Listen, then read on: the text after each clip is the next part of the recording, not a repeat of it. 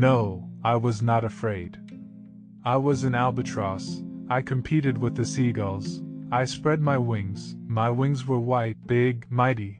I was plunging into free fall. I swooped, and then I skillfully pulled up and reared towards the sun. I went down to touch the tops of the trees. I felt the tickle of the leaves on my stomach, the caress of the air on the body. I dived into the stars. I breathed the light. I breathed the night. I could feel the wind outside, the wind inside. Prologue San Quirico d'Orcia, June 13, 1997. Dear Mrs. Kellerman, and so you won. It's been a year since I left, and exactly what you predicted has happened. You've become a respectable upper class lady, and I'm slowly recovering. I owe my recovery, or perhaps I should say convalescence, to the care of a sweet nurse who keeps me prisoner in an enchanted castle and in fairy tales a happy ending is a must. It is precisely to let you know that I am writing to you. Ariana and her parents are wonderful people. We are preparing the exam, you will be pleased to know this too, in the garden of their country house, completely surrounded by a tall hedge which isolates it from the road, and it is from here that I am writing to you. Beyond the hedge, only the bare hill and a dark patch of cypresses can be seen. We set up a table and two chairs under an umbrella. In the morning, we have breakfast with tea, toasted bread, and jam. Then we start studying. Sometimes we rest. I absorb the sun's rays lying on the grass, in absolute torpor, and recharge my batteries. In the evening, we go around some medieval village. There's only one place I'll never go back to. I'm not telling you which. In short, everything is perfect, the cowardice you force me into is pleasant, I'm sinking into it with no escape, like in quicksand. I lost the bet. I remember that there was a stake, and don't doubt it, I will pay off my debt as soon as possible. It is useless to probe the bottom of the indecipherable sadness that undermines all my joys. There is a lack of meaning in these hours of grazing light and long shadows. The dream is missing, the sense is missing, but they tell me it is not important. June, as you know, is my favorite month, a full and hot month, swollen with vital juices. The meaning of this month is summed up for me in the smell of jasmine in full bloom, a smell that stuns, it's like a promise. It's a pity that it is then supplanted by the useless July, by the stupid and noisy August. Now that the waiting of adolescence is over, I realize that I have been waiting for something infinitely emptier than waiting. You'll tell me that it's like Leopardi's Saturday in the village, but you know how I think. Knowing things in advance is useless, only what you discover personally counts. And I find out it now. Living is only for living, that's all. What I still fail to understand is how one can take comedy seriously. I wasn't deceiving myself, ma'am. The world of adults is necrophilic, it loves the macabre cosmetics of the corpse. It wants us dead but presentable. We are already in the wax museum. What to tell you, my soul? If you've forgotten who you are, I still can't forget who I am. After you, I no longer had any imminent greed. I can only survive with vulgar magician's tricks. It is precisely the people who are closest to us who can understand us least. When they laugh at the chicken fights we try, when, for our own good. They bar us from accessing dreams. We should be brave enough to give them up to remain faithful to our dreams. But it's difficult. I no longer have this courage. I had it once, as you may remember, and if you'll pass me the metaphor, I haven't yet finished picking up my pieces from the toilet bowl. I chose not to choose. I let myself live next to the people who love me and I keep them at bay, away from the intimate sphere. There are truths of such a desperate delicacy that it hurts to confess them even to oneself, without the need for the obtuse derision of others, or worse, their compassion. And there are feelings that cannot be expressed in words. All that remains is the inarticulate cry, or silence. Yours forever, Emmanuel. P.S. Wish you were here, in my arms, to show you how I am forgetting you.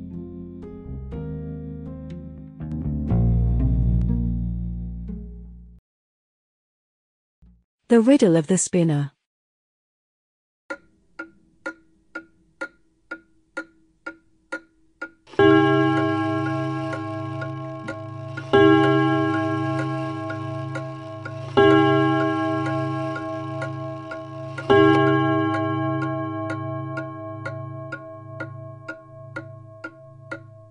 Nosiga, thanks.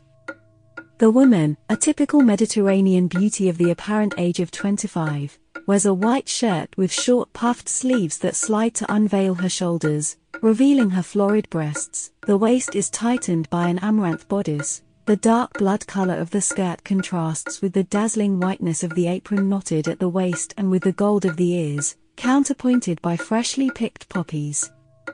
She wears only one piece of jewelry, a coral necklace with a horn hanging in the center. So, Antonia? The frame is that of a wheat field at sunset. The painting has an academic realism, but something surreal makes the whole disturbing. The girl smiles imperceptibly, with her left arm raised in the act of holding a spool and her right lowered to squeeze the tip of a spindle between thumb and forefinger. By observing carefully you can see the very thin thread that connects the two instruments. Here's the thing, the setting. There is no point in setting that activity in a cornfield. And then the smile, mysterious, elusive, as if. I try to read the author's name on the plate at the bottom of the frame, Rudolf Lehrmann. Never heard of him, I'll try to find him on the encyclopedia. At a sign from the lady, the robust Peruvian maid bends over me and with polite and precise gestures fills the porcelain cup decorated with refined floral motifs. Then she retires to her corner, between the Louis XVI sideboard and the curved handrail of the teak staircase, composed in the blue uniform, her hands intertwined on the white lace-trimmed apron, her gaze fixed on the void. Of course your efforts will be rewarded. If you put it this way, Mom, I don't think Antonia will accept. Indeed, I confirm. I could never humiliate myself to the point of selling my benefits to my future mother-in-law. I dip the lemon into the cup, less and less convinced of accepting that strange proposal. I take time with a general question. What's his problem? My brother has no problems, he is a problem. I smile at the somewhat naive joke, Michael is trying to play down as is typical of his good-natured character. We have only known each other for a few months, but the psychological profile of the good boy Michael is now clear to me. One of the most evident character traits is the intense bond that unites him to his family clan, a somewhat tribal instinct in my view. Like everyone else, I am attracted by his profound positivity, but at the same time I have a certain distrust for his sunny and expansive way of being, so different from mine, I know too well that the human psyche is a dark and deep well, and in Michael's I was able to glimpse at times disturbing depths. In recent months I have met the whole Kellerman family, with whom I have polite and courteous relationships, except for the elusive little brother, of whom I have heard several times, but whom I have never had the opportunity to meet. I mean his school problems, Mrs. Helena gestures to the maid with a faint and elegant sparkle of the diamond on her right ring finger. You can retire, Teresa. Teresa goes out. I look at my stockings and I see a pulled thread. I adjust the pleated skirt and cross my legs in order to hide it. I feel embarrassed.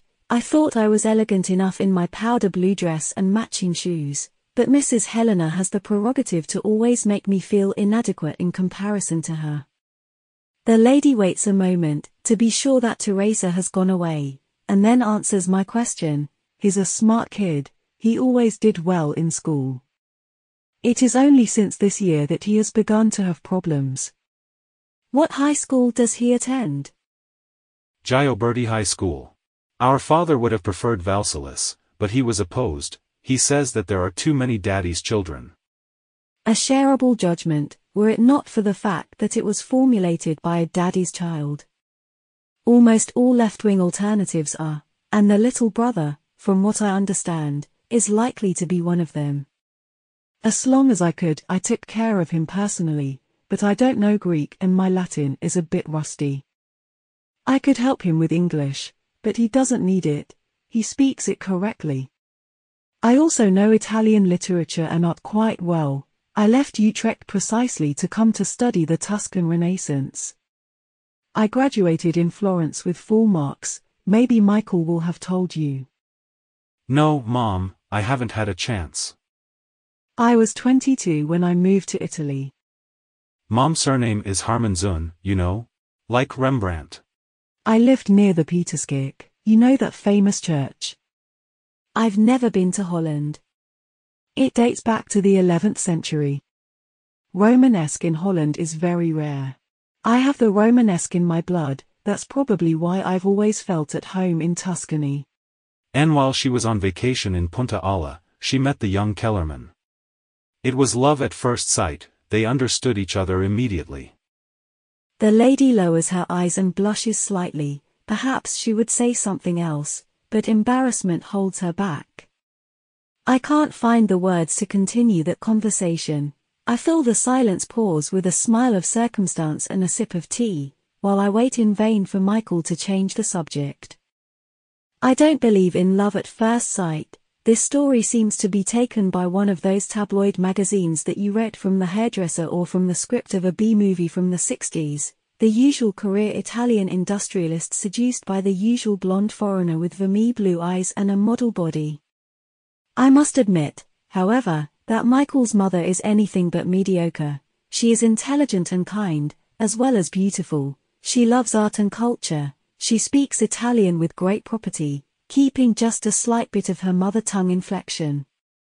Too bad that from all these qualities she has not been able to derive anything other than her current condition as a luxury kept. Was it worth it to love the Romanesque so much, only to end up organizing receptions for ladies of the Turin Precollina? I know from Michael that the purpose of their weekly canastas is beneficial and that the lady works to raise funds for some local association, but there was no need for a degree with flying colors to do this. Besides, I don't understand why Mrs. Kellerman's case should bother me so much. The betrayal of oneself, of one's ambitions and one's vocation, this is what is unacceptable to me. There is an annoying typicality in being female, even if I exclude the possibility of giving up my studies and my interests for any reason, this thought disturbs me, I hardly follow the speeches of my interlocutors. The lady tries to joke. I don't understand how I could have had two such different children. Michael has never given me problems, he has always been brilliant in his studies. Michael shields himself with an annoyed gesture of the hand. Don't make me look like a nerd, Mom. I was studying just enough, okay? And what does brilliant mean? It is a stupid term. The lady smiles. It's true, Michael could afford to study little because he learned everything on the fly. Emmanuel could do it too, if he wanted to. The point is, he doesn't want to. Emmanuel, the name strikes me, it exudes a biblical charm that is not appropriate for a teenager. I wonder if it's not really the confrontation with his brother that makes him so rebellious. The lady's hypothesis seems reasonable to me, but Michael denies it. Hay's not a rebellious boy, he is simply different from us. Some things are not inherited, they are born into us. He's a gypsy. Michael winks at me. Booth is her favorite puppy. Don't believe him, Antonia. A mother makes no difference between her children. The script takes an awkward turn. The role of Filomena Marturano does not suit the blonde Mrs. Kellerman. Hayes 15 years younger than me, it is normal that he is more spoiled. I don't know, I'm an only child. The lady takes a sip of tea, wipes her lips with the lace-trimmed napkin, leaving a slight halo of pink lipstick on it, and resumes with a smile. Tor turned to his problems. As a child he was very studious. He liked fairy tales and made beautiful summaries. The teacher was proud of him. She said that he wrote very well for a child of his age. He was also good at math. In middle school he continued to live on income. He was successful in all subjects. Then he chose classical high school and had started quite well. Was it his choice? Yes, we have not forced him in any way. Indeed, my husband would have preferred a scientific high school. He seemed to like school, but overnight he withdrew into himself, started being alone all the time and stopped studying. Why? Here's the point, we don't know. He is a rubber wall, he always tells us that everything is fine, but it is evident that it is not so. Haven't you thought about sending him to a psychologist? It's the first thing that came to our mind, but he refuses to go, he says he's not sick. On Mother Helena's forehead, smoothed by Botox, a kind of wrinkle is drawn. He has changed since the death of his grandfather, my husband's father. They were alone in the house when he got sick. Emmanuel was very attached to his grandfather and seeing him die must have been a terrible trauma for him. We were wrong, we shouldn't have thrown such a great responsibility on a child. Michael shakes his head. It's been five years since then, Mom, and he's only been doing this for a few months. There must be more. I have some ideas, but I prefer to translate them into a banality of circumstance. 15 is a difficult age. 16, completed the day before yesterday. Born under the sign of Pisces. He's not got a girlfriend, if that's what you mean, that's not why he's become so weird. So weird. On the screen of my mind is projected the image of a zoanthropomorphic divinity with tattoos mottled lower limbs, pendulous scrap metal on the nose and ears, an orange crest erected on the shaved skull. A strange and gigantic swamp bird, most likely a sacred ibis. It is impossible to communicate with him. He is too little at home, adds his mother, pouring me some more tea. When he arrives from school he locks himself in his room and he listens at the highest volume to horrible music that thunders him completely. He puts on his headphones so as not to disturb, if you call him he doesn't even hear you, you have to shake him but during the day he is almost always around with that kind of dog. He has a very ugly dog, a cross between a tapir and a pantagona. Does she bite? No, he is meek, it is his only virtue. I venture another question, on which the explanation might depend, around where? Turin? No, my son doesn't like the city. He goes to the river or to some other stream. This hypothesis also proves to be unsuccessful. The boy does not frequent certain circles. The image of the little brother begins to draw in my mind like a gigantic question mark, which, however, I do not see why I should worry, since it does not concern me. You will have to do the lessons outdoors. Continues Michael, already assuming that I accept. This irritates me a lot, and it irritates me even more that he takes unfair advantage of my current position of inferiority. My brother is a lizard, at the first ray of sunshine he runs out of the hole and jumps on his scooter. I dissolve a series of unspoken considerations in the cup. Are they really willing to believe that a 16 year old boy wants to be alone in the country enjoying his hormonal storms? Michael watches me take a sip of tea and understands my state of mind, but doesn't help me escape from that dead end. I turn my secret disdain to the silverware glistening on the mahogany shelf of the cupboard and focus again on the painting. I concentrate on the detail of the raw wall spool, which certainly symbolizes the generating principle of life. The lady realizes that I am distracted and perplexed and fears that she has made the wrong tactic. There is embarrassment in her voice when she starts talking again. Excuse him for insisting, I absolutely don't want to force you. The fact is, my son doesn't accept any private tutors. I look up to meet her eyes and reply with seraphic calm, so won't accept me either. Maybe it will be different with you. Now you are almost one of the family. Hearing Mrs. Helena define me almost like a family member causes me a kind of shock. The impression I get is not at all positive, and this worries me. I need to be alone to understand the meaning of my discomfort. I place the cup on the saucer with a slightly shaking hand. She continues, So far I have taken as much time as I could, but now the situation has precipitated. My husband intends to send him to boarding school with the Jesuits. Doesn't seem like a good idea, if I understand the type of kid. The lady's eyes fill with tears, her anguish strikes me deeply. I'm very worried. I really hope you can help me.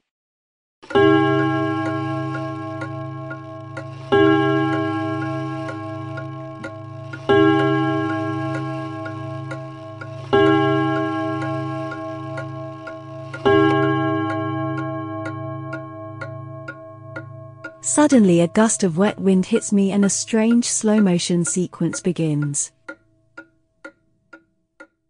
Mrs. Helena gives a curse similar to the German Verdammen. Something blonde enters the room and bends to grab a strange animal by the collar. Voiceover, distorted by about 10 semitones. Get the dog out. The animal is ejected. The blonde thing turns, turns, turns in an endless loop that prevents me from seeing its face. He takes off a wool cap with multicolored stripes, shakes his wet hair, dries it with his hands upside down. Sudden zoom on the delicate white wrist that emerges from a too-wide sleeve rolled up several times. The Mediterranean Sphinx looks at me smiling. Say hello, Emmanuel. He approaches me. Antonia?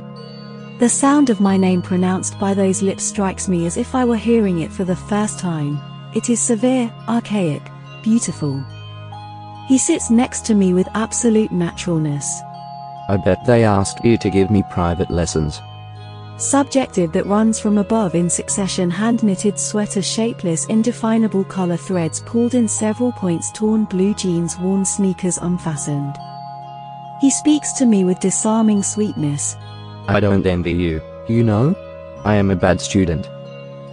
The spinner telepathically communicates the solution to the riddle, but I'm distracted, I don't understand. Why? He rolls up the other sleeve and smiles. Smiling like this should be prohibited by law. I don't feel like studying useless things like Latin and Greek. High voiceover of some pitches, a kind of squeak. Emmanuel Antonia is assistant of classical philology at Palazzo Nuovo. Hair smiles again. Ah, then we are neighbors. Blue look. Not azure, just blue. But who is behind the camera? His right, I answer eagerly. I immediately regain control to prevent the amazement of my interlocutors.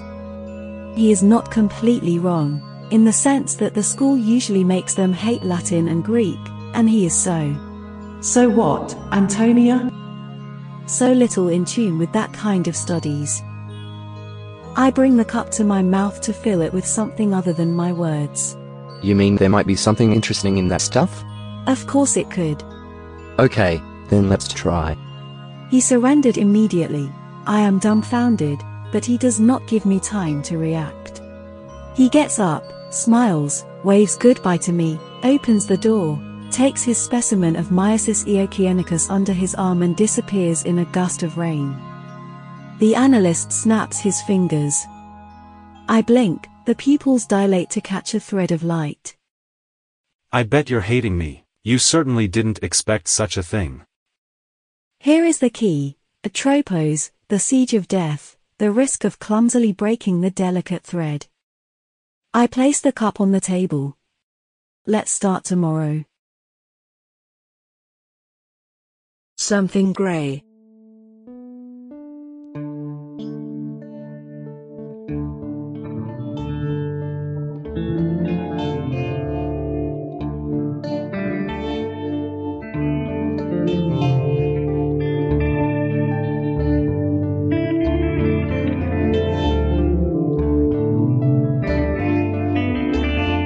Sitting on the bank, with a book on my knees, I watch Emmanuel from above as he throws pieces of wood at his dog's saucepan on the sandy bank, barefoot, his trousers rolled up to the knees. The dog stands up on its hind legs to observe the trajectory of the stick, then dives into the river, swims up to it, brings it back to its master and receives caresses and compliments. Now the two are tired, Saucepan repeatedly shakes himself against Emmanuel, as usual, and begins to roll around in the sand, ploughing it with his muzzle. He sits down on the riverbank and nods to me as he picks up his sneakers with one hand and wipes the sand from his feet with the other. I point out the clock to him from afar. He nods in a huff and begins to walk up the bank. The cover slowly thinning, the sky is shading blue. I watch him approach in a feast of colors juxtaposed in an absolutely casual way, the gold of the hair, the blue of the eyes, the purple of the smiling lips, the horizontal white and green stripes of the shirt, the blue of the blue jeans, the multicolored checks of his grandfather's shirt that he uses as a jacket. Judging him according to social conventions, one would say him ridiculous, seen through the eyes of nature, he is stupendous. Next to him Pan, grey and hairy, looks like the ghost of a porcupine. He drops into the grass, leaning on his elbows. Down, Pan. He orders the dog who tries to dry himself on me. I stroke it and repeat the order. The animal crouches in the sun, panting, with its mouth open and tongue hanging out, a foolish expression of happiness on its muzzle. Immediately, however, he gets up and starts rolling on his stomach on the corpse of some animal, conscientiously rubbing his back on the fetid decomposed remains. Emmanuel looks at him perplexed. Why do you think he does so? I think it's a conditioned reflex. Jackals roll over carrion to camouflage their scent. So Pan is descended from a jackal? Well, yes. How many things you know? I take off my glasses with a professorial gesture. I was born a little before you. And then I was a model student, me. No illusions, right? No illusions. Be careful, now the jackal will try to convey his odorous camouflage by rubbing himself all over you. Why will he do such a thing? Because you are his master and he wants to share everything with you. Pwa. He throws a stick at him. The dog runs off to retrieve it and returns shortly afterwards with the piece of wood in his mouth. He crouches down and starts gnawing on it, holding it between his front paws. It smells really bad. I'll wash it later. And anyway, he is not a jackal. He lifts his childish face, which the slight squinting of his eyes and the pouting of his lower lip make somewhat imperfect, and therefore more charming. I put the book in front of him, you have a quarter of an hour to go over the conditional clauses. Latin or Greek? Greek, don't you see? In exactly 20 minutes I will interrogate you, and if you don't know it by heart I can be very vindictive. What will you do to me? I'll probably beat you up. He thinks about it for a moment. I might like that. He gives me a silly smile. I look at him sternly. Look kid, we need to talk. He turns on his side leaning on an elbow. I'm listening. No, that's enough. Sit up straight. He obeys and sits cross-legged. You know, don't you, that you're putting me in a position where I can't fulfill my commitments to your parents? More or less. More or less? No way. That's not honest of you. Don't take advantage of the fact that you're nice and that I like spending afternoons with you. Am I nice? Somewhat, but that's not the point. Do you really like spending the afternoons with me? Don't change the subject. I'm not going to keep leading you on, we're both wasting our time, and I have other things to do in life. I'm sorry. You're not excused. You really don't excuse me? I swear I didn't do it on purpose. Besides, I know the conditional clause well enough. It's not something you can know well enough, either you know it, or you don't. And now try to be serious and explain to me what you don't like about school. I'd sooner explain what I like. Don't make it funny, I'm not joking.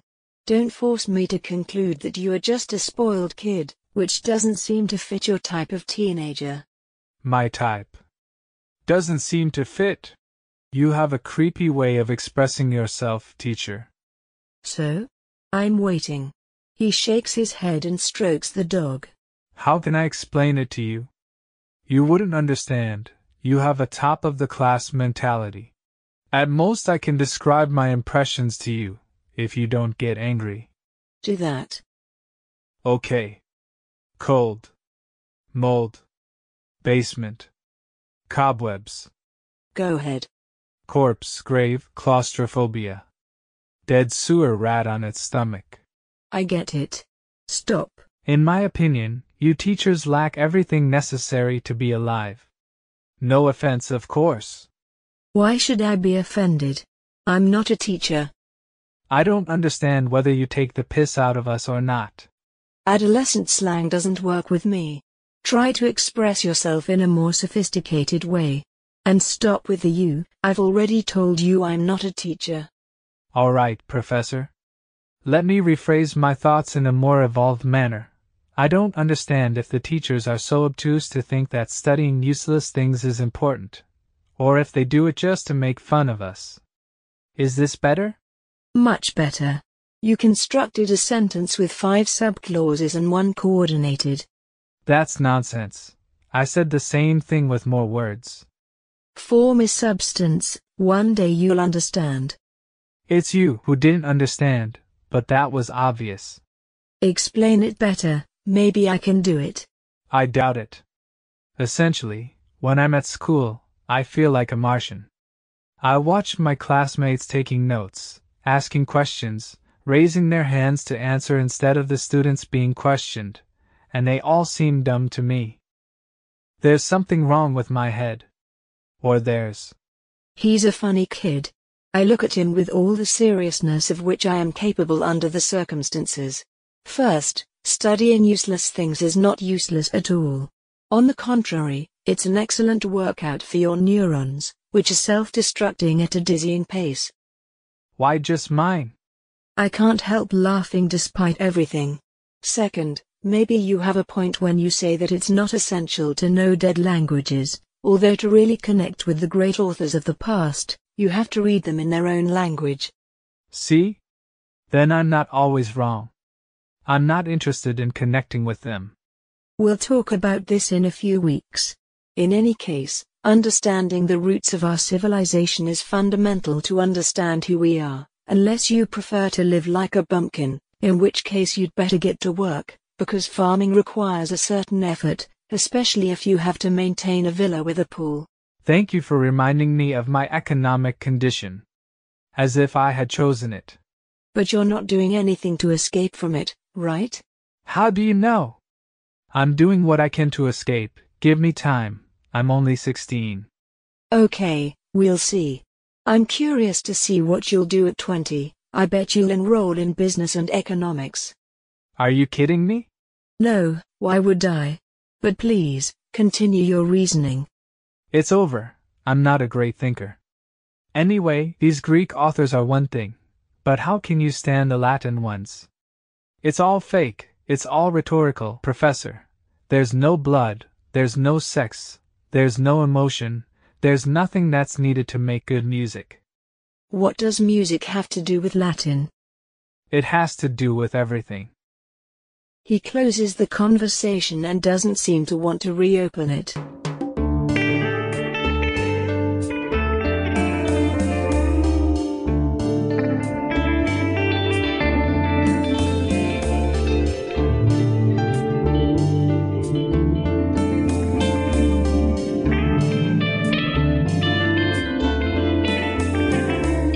I'm afraid I was too abrupt with him and I try to fix it.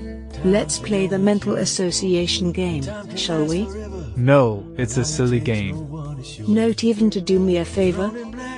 Alright, come on. If it's to do you a favor. Answer point blank, without thinking about it. I say a name and you answer the first thing that comes to mind. Well, let's start. Archilochus, Mercenary, shield, the hand of Neobule. Sappho, Ugly woman, the boatman, the leap from the cliff of Lefkada. Catullus, Sparrow, Lesbia, Sirmione. Lesbia. Sparrows, kisses and sighs. As I imagined, it's all to be redone. Tomorrow we start reading the complete work of Catullus starting from the poem 99. Why exactly from that? You'll understand tomorrow. Okay. You should stop saying okay, the same thing can be said otherwise. I agree, it's fine. Okay, I agree it's fine. He lies down on his back to look at the sky, tickling Pan's belly, who by a conditioned reflex begins to mimic the gesture of scratching himself with his hind paw. Then he throws out a question in a distracted tone. What exactly do you do in your learned mornings? I'm doing a job that will seem boring to you, a collation. Collection? What do you collect? You can save yourself such jokes, my kid. They are old and boring. It wasn't a joke, it's pure ignorance. Collation, non-collection, it means comparison. It's good to know that you spend your mornings comparing. And what do you compare? At the moment I am comparing the Greek original of an astronomical poem by Aratus with its three Latin translations. I find Cicero's version interesting. I quoted it just yesterday in an article on the use of caesuras in the archaic Latin hexameter. Do you publish articles? Yes, in specialized magazines. Oh, then you are an important person. Do not joke. And then? Tell me, I'm all ears. Then my teacher asked me to verify the correspondence between Aratus' astronomical treatment and that of his main scientific source, Eudoxus of Cnidus. And what are you concluding? That Aratus was incompetent. Great. And what else do you do in life, besides writing completely useless things? I keep a completely useless readership. On what? On the metric structure of the Aristophanes parody of Euripides. Said like this it seems like a dead bore, but I assure you it is not. I believe you by faith. What is it about? Aeschylus in the underworld demonstrates to Euripides that a bottle always fits in his verses. This already seems less boring. Aristophanes is a genius. Really? Yes, you'll notice by studying him. Are you that good with metrics? I'm fine, even if, to tell the truth, there's a verse that's giving me problems. It seems to me an Ionica major with anaclasis and ditrochaeus, but I'm not at all sure. Is it important to know? From what point of view? From any point of view. I answer him after a moment of silence. Nothing is important, kid. We must die anyway. Just because we must die, you shouldn't waste time on useless things, don't you think? Which ones would be useful? I didn't know, but definitely not these. Cultivate the land? Earn a lot of money?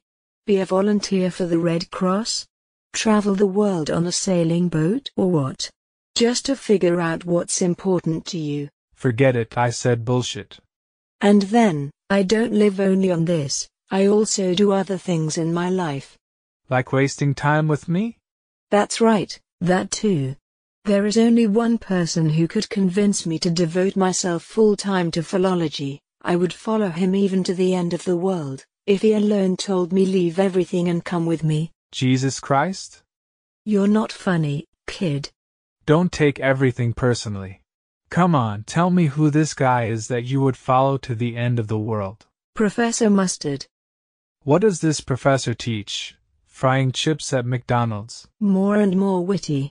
Professor Mustard teaches classical philology at the University of Lecce and is a distinguished historian of antiquity. I'd do anything for him crazy investigations, boring searches, compilation work. I'd work for free, I'd even move right away. So far away? Yes, no regrets. It makes no sense to stay and work here. Why? Too long to explain. Trust me. And, my brother? Your brother knows me, he would understand. I'm not a worldly type, I'm comfortable in the midst of books and characters from the past. That is among the dead. They are much more alive than most of the people I know. Do I know that you have more or less the ideals of a mole, prof? If you think so, let's stop immediately. I don't want to inflict my mole ideals on you. No, what does it have to do with it? I'm glad you helped me. You see, I'm trying. It's just, I don't know how to say. I find it hard to connect a pretty girl with such lame stuff. I am dumbfounded for a moment. If it was meant to be a compliment, you succeeded very badly. What do you think a pretty girl should do? A starlet on TV? Hooking up with a rich husband? As for the rich husband, I'd say you're on the right track. Now you're offensive. Haven't you ever thought that I might be in love with your brother? No, to tell the truth, the idea has never touched me. But I think it's because I've known my brother since I've been in the world. He's not the type someone like you falls in love with. All right, that's enough. If you put it on this level, I'm leaving. I'm not willing to let a 16 year old insult me. Okay, okay, don't worry. And stop saying okay, you look like a Fonzie caricature. Hoy's Fonzie. How stupid I am, how can you know? I forgot I'm a Jurassic wreck. Get up, let's go home. Alright, I understand, I'm sorry. I expressed myself badly. I said a lot of offensive and sexist bullshit. I just wanted to figure out what your purpose in life is, that's all. Please, can you excuse me?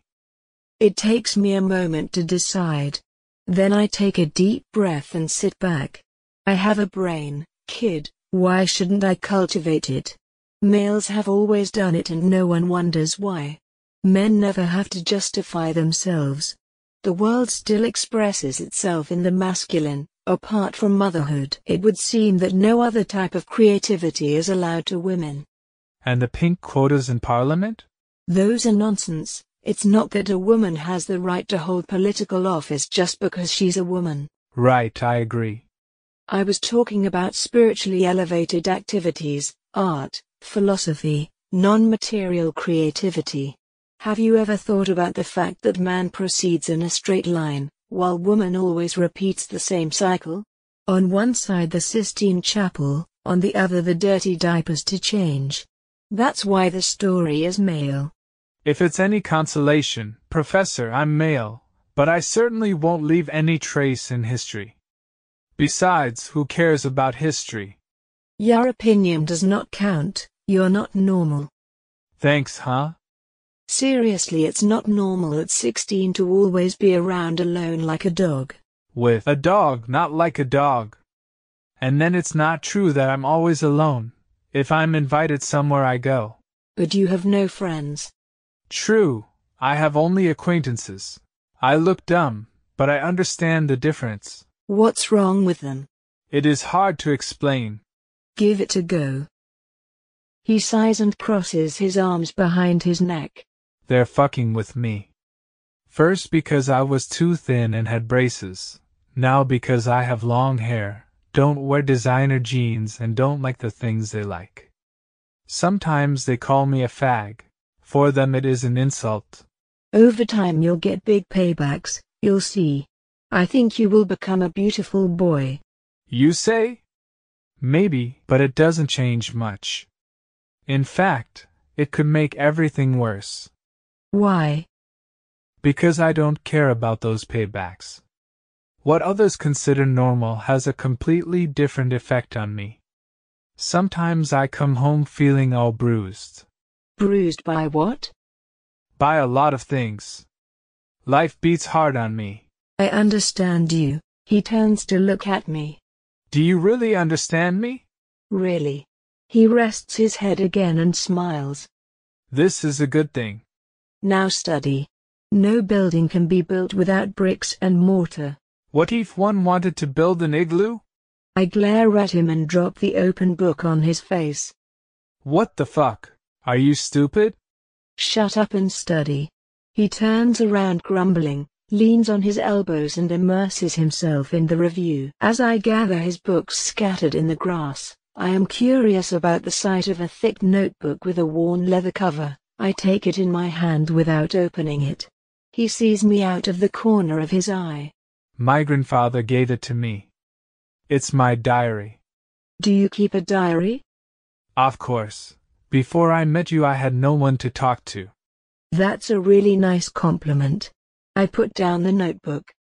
You can read it if you want. I would feel very indiscreet. I'm an open book to you, you know. How stupid you are, Emmanuel.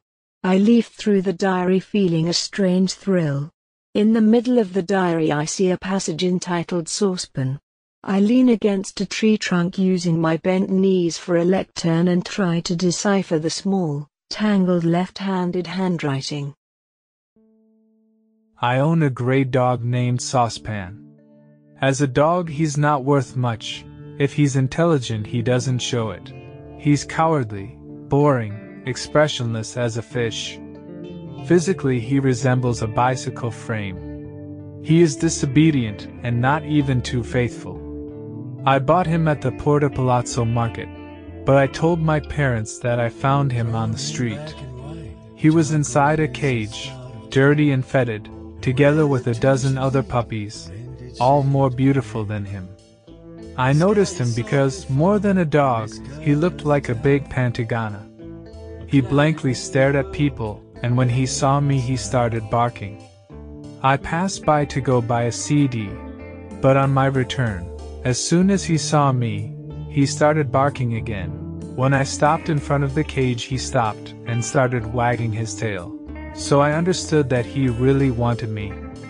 I gave the seller whatever was left in my pocket and took him away stuffed in a plastic bag.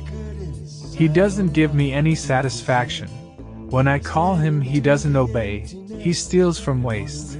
He doesn't know how to behave like a civilized dog. He lacks the most basic instincts. He doesn't sense dangers. He's not distrustful. He doesn't defend himself. He constantly risks ending up crushed under a car or mauled by dogs bigger than him, in front of which he never backs down. I've had him stitched up a couple of times already. His legs are all a patch. He loves cats, but cats don't love him.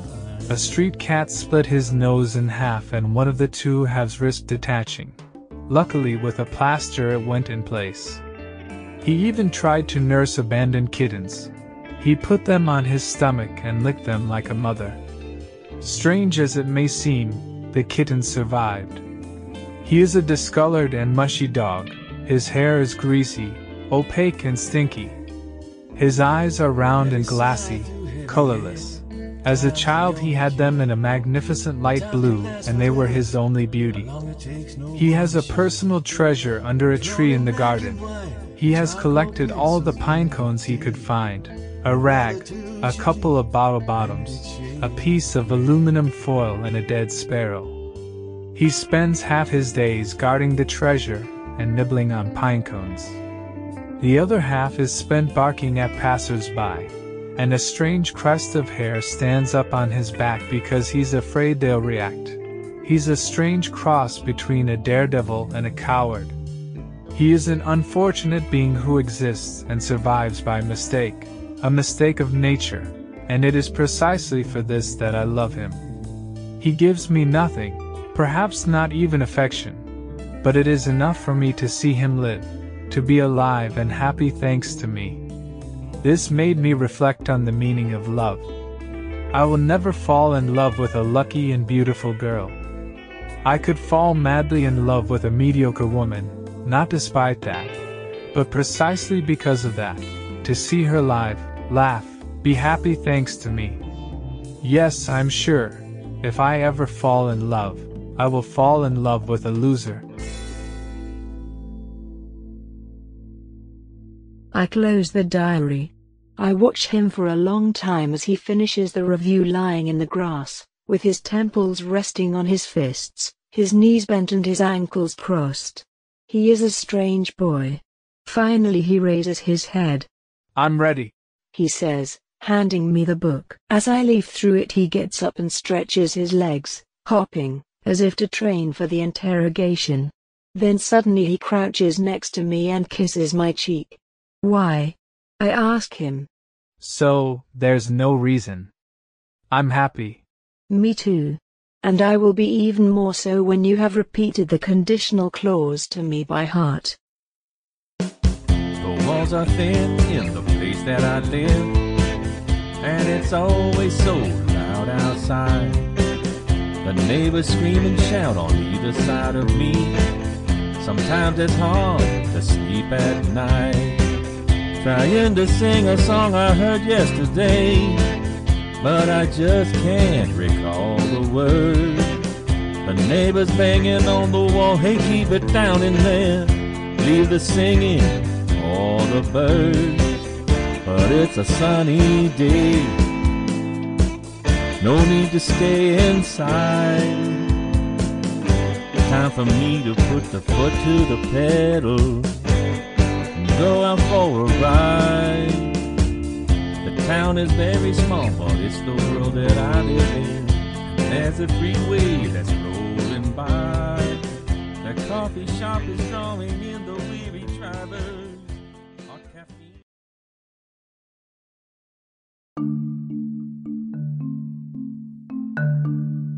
Active, passive, and transitive middle. I don't understand this heat in April. What do you say? Will it be the greenhouse effect? It's possible. What do you think is the cause of global warming? I hear a lot of bullshit on TV. Scientists blame pollution, cows, even plants. More than scientists, they seem like a bunch of idiots to me. First of all, it should be understood whether global warming exists. And then, even if there was, it is not certain that man is responsible. The dinosaurs became extinct long before we got to pollute the planet. You say it could be a giant hype? I'm not ruling it out. But for what purpose? If it is to eliminate mankind, I can understand it. After all, we are like plant bugs. Too many, intrusive, and stinking. But the cows, the plants. Who knows? Would you mind pretending to take me seriously? I am talking to you about the problems of the planet, and you answer in monosyllables and yawn in my face. Do I have to? I'm afraid you'll have to do it very soon. Not from me, someone else will take care of it. Anyone else who? You will see. You already know how I think. We will die buried in mountains of waste, but without getting out of the car and with a cigarette in our mouth. In the meantime, start putting out your cigarette. What are you doing? Are you crazy? Do you throw the butt in the grass? Your generation is without hope, and you complain about the young. I'll throw it in the water. Happy? Not at all. You pollute my river. Your river? The Latins also use something like it, don't they? The dative, as it is called. Ethical. And then, to be precise, this is not a river but a stream. I'm for maximum simplification. A thing where there is flowing water is called a river. Point. Pearls of wisdom today, let's hear, say another. A thing that has feathers and flies is called a bird. Simple and concise, right? And a thing that walks on two legs and has little brain? Chicken, of course. Or? Emmanuel? Bravo, I see you are making progress. I may be stupid, but you linguists have time to waste. You're not stupid.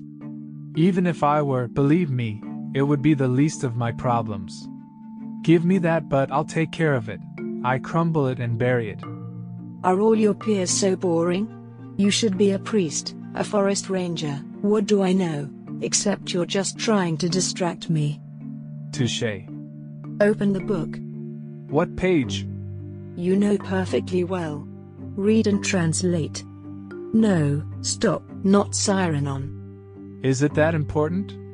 If there's one thing I can't stand, it's badly read Greek.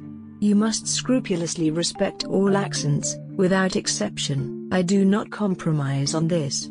Come on, start over. That's better, we're almost there. Now translate. By doing violence to myself, therefore, I run away from him as if from sirens by covering my ears, to avoid growing old sitting next to him. So was Alcibiades in love with Socrates? Go on. And I would often be happy to see him dead. But if this happened, I know well that I would suffer much more. So I no longer know what to do with this man. In the text there is a predicative participle, do you recognize it? Obviously not. Then take the grammar, you have to review the participle. Not there, further to the right, you are laying down on it. It is my unconscious desire to suppress it. Note that you have not answered my question. You're boring, kid. I'm boring? Are you the one who is insatiable? I have a crush on Catullus. I am starting to like even Plato. And all you find to say is that I am boring? Even Plato. We're not quite there anyway. In what sense are we not there? Look at yourself, Does it seem normal to you to be sprawled out in the grass half naked while I try to teach you a lesson? What's wrong with this position? All. It is unprofessional. Unprofessional? And then you risk falling asleep if you continue to lie down. Don't worry, the flies are helping me. That's enough. Get up and sit down composed, otherwise I'll go. Okay. I mean, alright. But what was Alcibiades like? I mean, physically. Very beautiful. How do you know? I know because everyone says it. Plutarch also says so in his biography. Come on, why don't we do some philological gossip? How stupid you are, Emmanuel. I know, it's a natural gift. So what does Plutarch say? He says he was the most handsome of the Athenians. He also says that he had a fluffy R, like the French you know, and walked with his head a little bent to the side. Like this? Don't play the fool. And then he says he drove men and women crazy. Sounds cool. More than cool, I would say terrible. He was arrogant and violent. As a kid, he beat his flute teacher, and one day he even cut off his dog's tail. About the teacher, I do not pronounce, but the dog, why? For no serious reason. He wanted to be talked about and wished to distract people from his political intrigues. This is not nice. Poor dog. No, it is not. How do you imagine it? A snarling beast, he was a Molossa of a very rare breed. Don't pretend to be stupid, I said Alcibiades. He? Ricky Shayne type. Forget it, it's prehistoric times, you can't know him. But I know him, one of the mods. It may seem strange to you, but I have a certain musical culture. A little tomorrow, but cool. Do you like vulgar types? The abundance of physical means does not imply vulgarity. Now that I think about it, he looks a bit like that Italian French guy who was playing tennis yesterday with my brother. What's his name? You mean Frederic? However, he is not Italian French, he is of Swiss origin. Yes, he is, Frederick Bergamelli. He is quite another type. Apart from the physical means, he has class, style. You like him? Could you send your dog to dig a little further? He filled my skirt with soil. What are you doing, Professor? Change the subject. Well, come on, how can you not like Freddy? Freddy? Are we already at this point? If I were in my brother's place, I would slap you. But luckily, you're not in your brother's place. Yeah, thankfully. Shall we open the grammar, please? My desire is gone. I'm going to take a bath with Tegame. A bath in April? You are crazy. Why? The stream is clean and it's hot. Come you too. I don't have a bathing suit. Me either. Is that a problem? Indeed it is. Oh, sorry, Professor. Avoid easy ironies, please. And you the false modesty. Why false? Come on, come and take a bath. I swear I'll keep my eyes closed. We don't even talk about it. I should have expected. You are old, Professor. Thanks for reminding me. Duty. I go. Dry yourself, you'll catch a cold. Yes, Mom. Do not stay wet in the shade. Get the towel. Yes, Mom. Put your shirt on. You are really funny all disheveled. Come here, I'll dry your hair. Now I shake like a dog, so I wet your skirt. What fun do you find bathing in the river? You have a swimming pool at home. It would be like asking a bird why he prefers to fly rather than stay in a cage. But I forgot you prefer the cage. It depends on the gauge. Even if it was made of gold, Professor, it's fake. It's dead. Like the swimming pool, like the aquarium. Maybe you're not completely wrong. What's happening to you? You became sad. Nothing, I have a doubt. What doubt?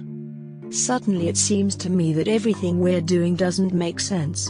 You are fine as you are, what I teach you is useless. Or, rather, I think it is really wrong, I risk distorting you. You're joking, right? You are my future. Your future? Yes, do you want to leave me here tumbling on the ground like a dog all life long? I mean, deep down I know I'm a human being. But you ran away from me like an eel. I'm serious. I'm starting to like studying. And that bothers me, you know? I swore to myself to hate school forever. You're just saying that to make me happy. Obvious. What an asshole. Put that CD on, please. We have to review the participle. Not now, come on. I need to be at peace with myself for a while. I wouldn't listen to you.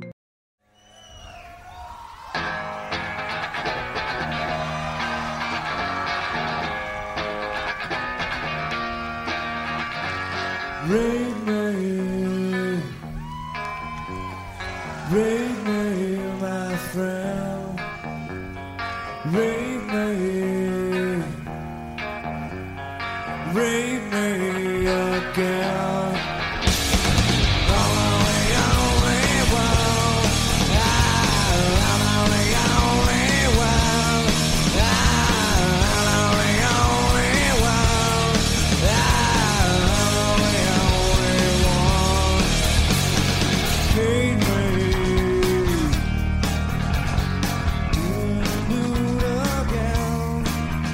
How strange this piece. It's a little heavy for a girl like you. Do you think that what does not scandalize you can scandalize me? It's not that I think so. I'm absolutely sure. What does the text say? I can't understand it. It's impossible slang. Let me find a decent synonym. Deflower me? Huh? Inside the cover are the lyrics. Read them yourself. Now I understand. Listen, let's make a deal. I listen to my music and you read your books. But I'm not shocked. Indeed, I like it. It is an intense text. It reminds me of Catullus, Rimbaud. It doesn't have to remind you of anyone. Keep calm and try to relax, Professor. Why Brown? Why Brown who? Alcibiades. Are you still thinking about him? What do I know? The Brown is more passionate. What kind of banality, Professor? Sorry to let you down. Don't you like blonde? Less than brown. Yeah, I forgot that the red haired ones. The red-haired what? Nothing.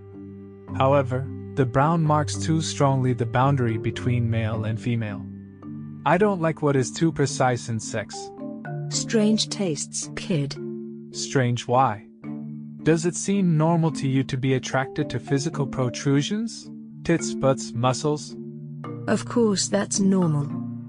You too, like everyone else, I see. People call vulgar things normal. My mates say they would like to fuck hot pussies. Well, the word fuck is vulgar, and even pussy is vulgar. What is vulgar is disgusting to me. In general, I don't like the active. To tell the truth, fucking is not active, it is transitive middle. Thanks for the clarification. Then I don't like the transitive middle. What do you mean you don't like it? I mean that I prefer the passive. It is nature that makes you. You don't decide to be born, you don't decide to live, you don't decide to get sick and die. We might as well let ourselves be made, don't you think? No, not at all. It's a very dangerous point of view. I don't like you thinking it. Dangerous is to live, Professor, however you put it. Explain the participle to me. What do I owe this initiative to? Be careful, Prof. If you keep asking me questions, sooner or later I'll be forced to answer you.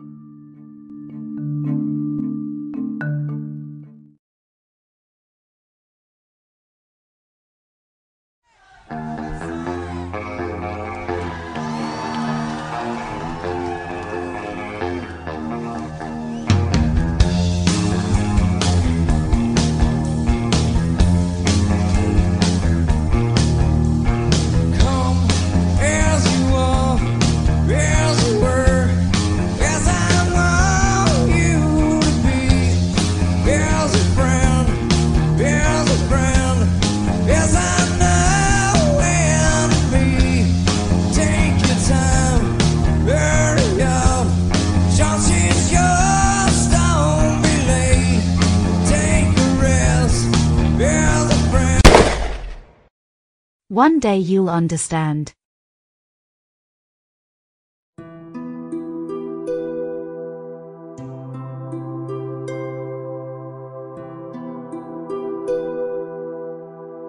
A squat black butterfly with red flecked wings lands on Emmanuel's hair. He picks it up on his forefinger and observes it. She's hurt. I don't think she'll make it. Too bad. She only had a few days to live. He throws it in the air and watches it go in an awkward zigzagging flight. Butterflies fly badly, but it's still better than staying on the ground. He refrains from asking my opinion on the matter. In recent times, he always does this. He proceeds by apodictic affirmations of which he is not interested in having confirmation or denial. It's like his talking to himself.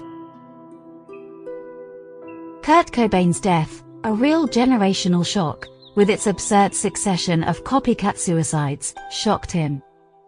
He was his favorite musician, a legend for him. He no longer listens to his music, doesn't communicate with anyone and has vertical mood drops. I do what I can to distract and comfort him, but it's not easy.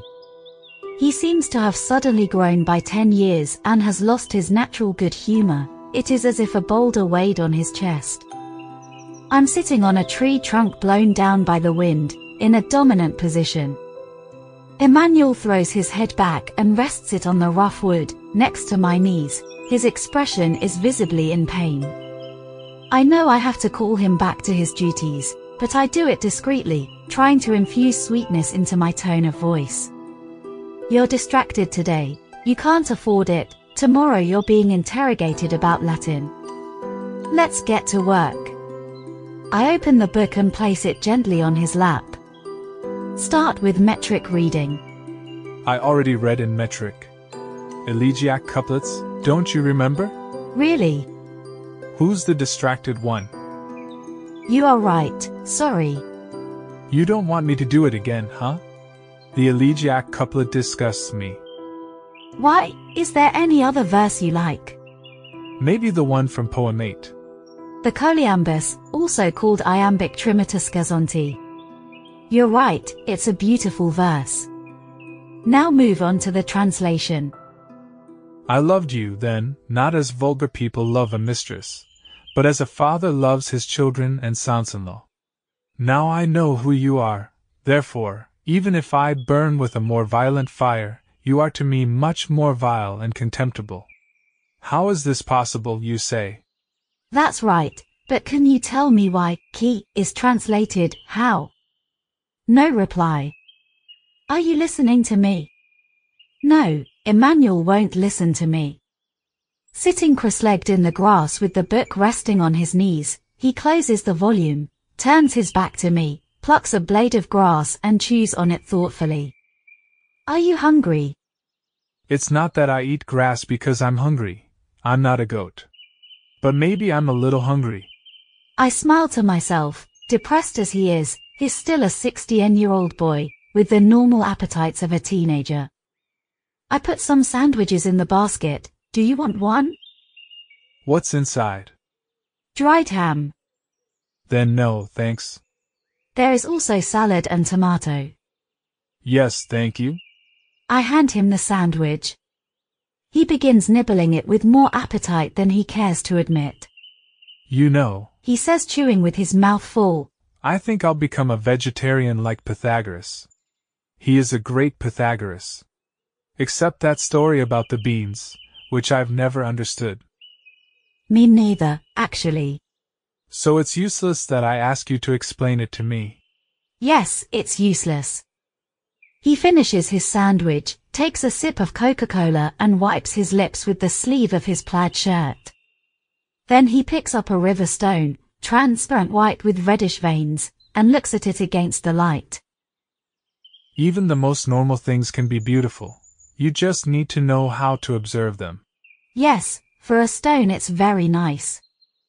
It looks a bit like an opal. Do you ever feel like something is missing? What do you mean? It happens to me especially after the rain. When I smell the freshly cut hay, it gives me a sense of vertigo, a sort of backward dip. It is an indescribable sensation, as if the meaning of life were enclosed in that instant. Doesn't it happen to you? It's called déjà vu. I asked you if it happens to you, not what's its name. Yes, it does. And what remedy is there? There is no remedy, just stop thinking about it and start doing something else. He shakes his head. Not thinking about problems is not a remedy, it's just a way to forget about them for a while. But then they come back. But thinking about it is even worse. They always stay with you and poison your life. Yesterday, the philosophy professor said that deja vu is connected with platonic love, one of the few interesting things I heard in school. Too bad she didn't explain why. It's not easy to explain. Alright, but at least try. Instead, she threw it out there and then started talking about something else. However, I know that the problem is upstream. In what sense? In the sense that I really didn't understand what platonic love is. One of my schoolmates, when the teacher questioned her, replied that it is love without sex, but she almost laughed at her and gave her C minus. Well, I would have said the same thing. Indeed, it is not the correct answer. Explain it to me, then, since you know. It's a bit complicated, it's not like explaining grammar rules. Thanks, I got there on my own. So you're telling me that outside of your field you know nothing? No, I'm not saying that at all. I'm just telling you that it's not my job and that I've never dealt specifically with philosophy. I am a specialist in classical philology and in my field I know exactly what I am saying. I don't like pitch invasions, it makes me uncomfortable to talk loosely about topics I only know from having studied them in high school. Earlier you said the answer was incorrect, so you see that you know. I'm just asking you to explain why. Try, please. Try in your own words, suitable for a poor fool like me. You're not a poor fool. Seriously, I want to understand where I'm wrong. He sits cross-legged and looks at me. Although I know I have to take advantage of that rare moment of availability to listen, I realize that finding the right words is bloody difficult. Teaching is a complex art and a subject like Emmanuel would put anyone to the test. He's the kind of guy who, if you get the wrong way of communicating, destroys everything with irony. I awkwardly try to make a joke, so be it, but I should speak with my head covered, like Socrates in the Phaedrus. I know the Phaedrus. We have just read it in class. Evidently, however, I did not understand it, since I'm asking you to explain it to me. I clear my throat and start talking. Let's start from a basic concept. According to Plato, the soul pre-exists the body and originally wandered in the Hyperuranian world, where there is no matter, but only form. Yes, I know, the ideas. Now, the human soul is made up of three components. Those of the winged chariot? Yes, bravo, the black horse, the selfish and materialistic part, the white horse, the divine part, which tends towards the ideal, and the charioteer, the rational part, which has the task of keeping the two horses in balance. I know this too. And I also know that the white horse has an aquiline nose. Funny, isn't it? The black one has a flat nose and I can understand it, because it's a randomly assembled beast. But why does the white one have an aquiline nose? I don't know, probably the aquiline nose was considered a sign of distinction. What a crazy idea. Go on. At one point the black horse took over, dived down and dragged the whole chariot into the matter. Otherwise, we wouldn't be here talking to each other right now. Exactly. In that moment we were born, or rather we incarnated. But contact with matter, for Plato, causes oblivion of everything concerning the soul, tabula rasa. So we believe we are bodies, right? Yes, we forgot who we were. In reality, all matter is imprinted with some form, we just don't recognize it. And this is where love comes into play. Well, this is exactly what I want to understand. What kind of love? Passionate love, the one that drives you crazy. The one that Plato calls eros, contrasting it with philia. Then also physical, of course. That's why the teacher laughed in my schoolmate's face. No, not necessarily. You see? I still don't understand anything. You're 16, it's not easy at your age to separate sex from passion. But they're two different things. Maybe I don't know yet. The fact remains that falling in love gives us the immediate desire to have sex with a person. Because there's a fundamental misunderstanding, Emmanuel. What misunderstanding? For Plato, falling in love is this when we see a body that reminds us of the idea of beauty, we suddenly recognize the beauty, which we had already seen in the Hyperuranium. We feel a blow to the heart, a sense of malaise, a confused desire for possession. But we don't know what we recognize. We confuse form with the material that hosts it, and that's why we want to have sex, as if by possessing a body we could possess beauty. But that's not the case, because we're actually looking for something else and we don't know what. In short, we feel bad, but we don't know why. I remember that passage, it struck me a lot. It's the one where Plato says that we feel an itch like children when they put their teeth and that the itch is the wings of the soul that sprout. Exactly. This is what starts the process of anamnesis or reminiscence. We recognize the idea that we have seen before, but because we recognize it in a confused way, we feel dizzy and restless. He solemnly nods. Yes, that's right. If I were less focused on trying to explain a complex concept in simple words, this statement of his would surprise me a lot. How can such a young boy, moreover shy and solitary, already have such an experience behind him? This thought disturbs and defocuses me.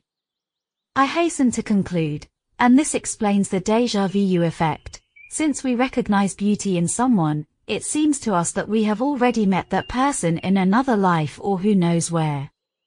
And in fact, for Plato, it is just so. He remains for a moment to reflect in silence. Then he replies, Maybe. However, if one loves that way, physical attraction is inevitable. In fact, it is precisely at this point that the trouble begins. Socrates in the Symposium says that, if we don't have a spiritual guide, we are bound to fail and we will waste a unique opportunity. Meaning what? That in fact, we will simply tend to have sex with the person we love and that's it.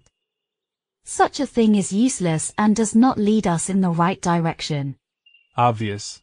Because it takes us back to matter again. Exactly. So basically, falling in love is a rip-off. It's like standing on a ladder. You have to go up, but it's much easier to go down. However, I think I understand. If this is the case, it is clear that sex is to be avoided. Actually not really. Plato doesn't say it's to be avoided. He's not a moralist. However sex distracts us from the search and slows down the ascent, so over time we must learn to do without it. That is why platonic love for people means chaste love. So you see? My poor schoolmate was right. In fact, she wasn't entirely wrong, but she had to explain why Plato comes to this conclusion.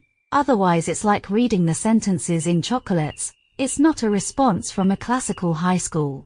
Basically, do we have to love each other as brother and sister? No passionate love? Absolutely not. This is philia, quite another thing. Eros is an irreplaceable experience, essential in a man's life. He fidgets a little, annoyed. You see? Every time I think I've grasped the concept, it turns out I didn't understand shit. I told you it's not easy to explain. Yes, well, but put more effort into it, Professor. So, to recap, one has to fall in love like an imbecile, freak out, but try not to have sex with the person he loves? Yes, more or less. But it's torture. I mean, what's the point? And then why simply feeling affection for each other isn't enough?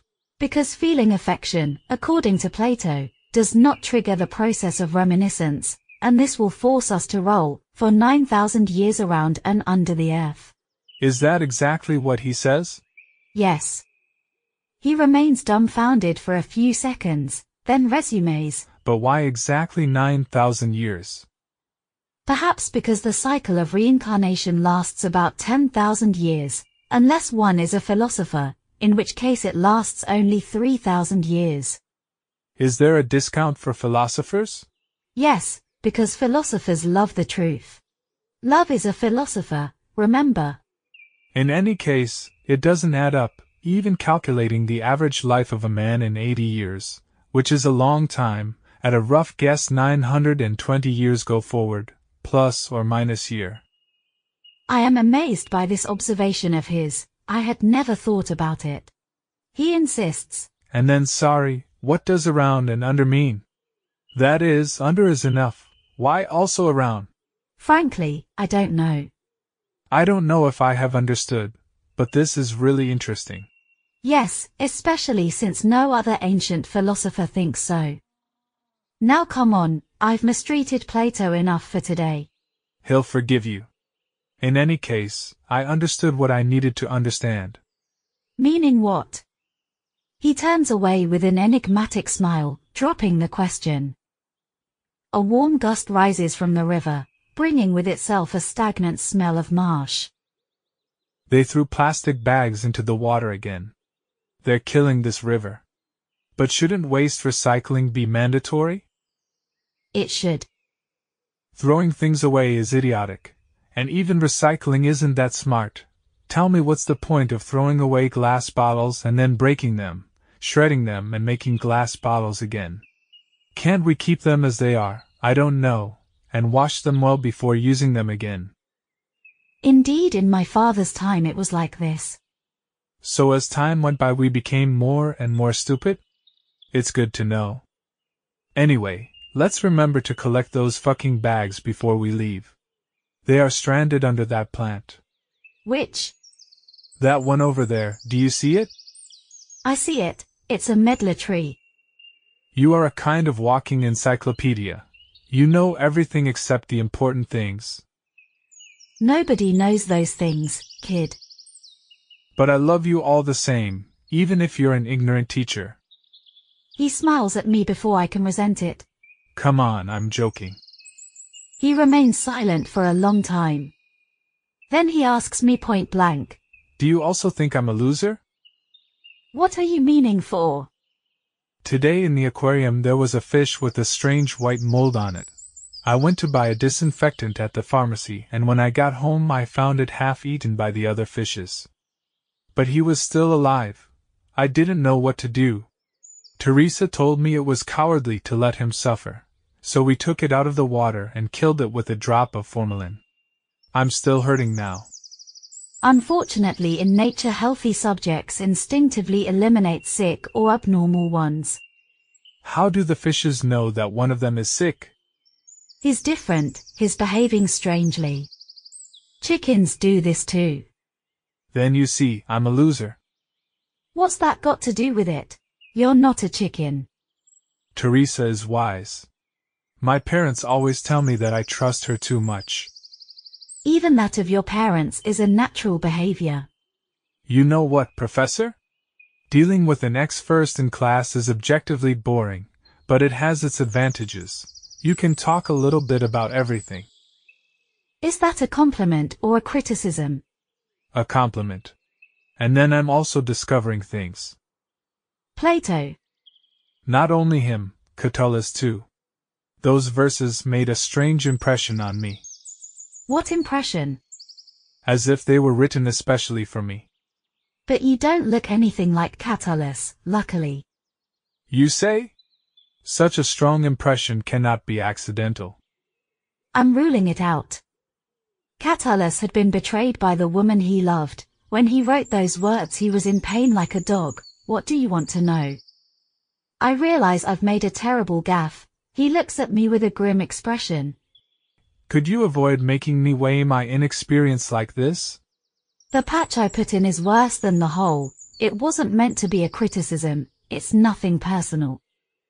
It's typical for teenagers to absorb everything like sponges. As you grow up, you will become more waterproof. One day you will look back on these moments and it will all seem very far away and very funny. He doesn't answer. What are you thinking about?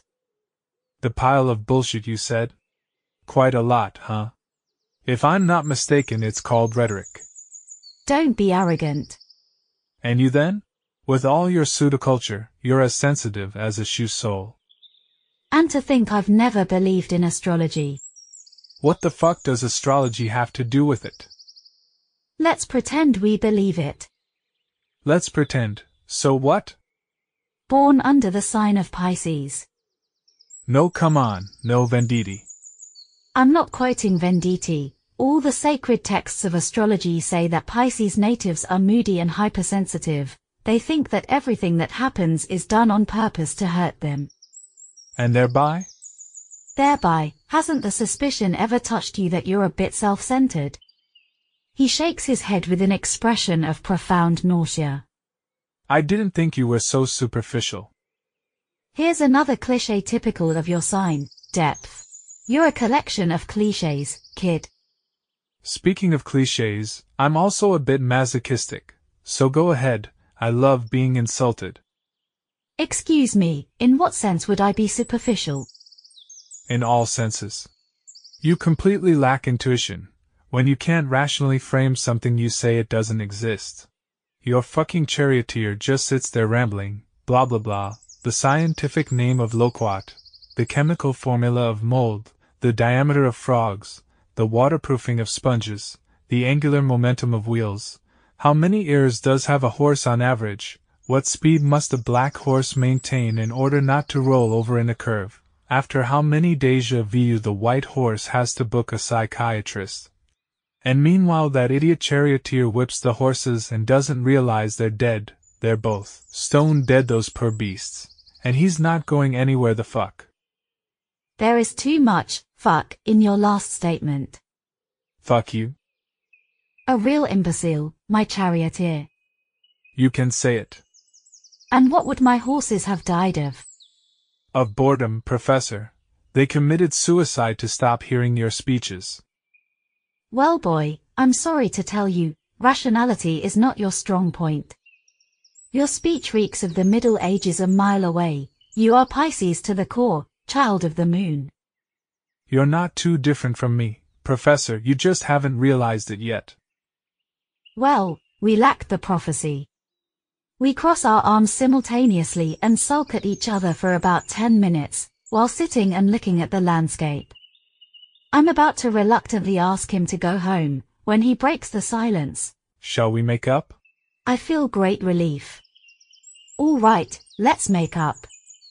He turns to me and continues the conversation as if nothing had happened. Going back to music, have I ever told you that I find Italian music unbearable? With a couple of exceptions, such as De André and Battisti.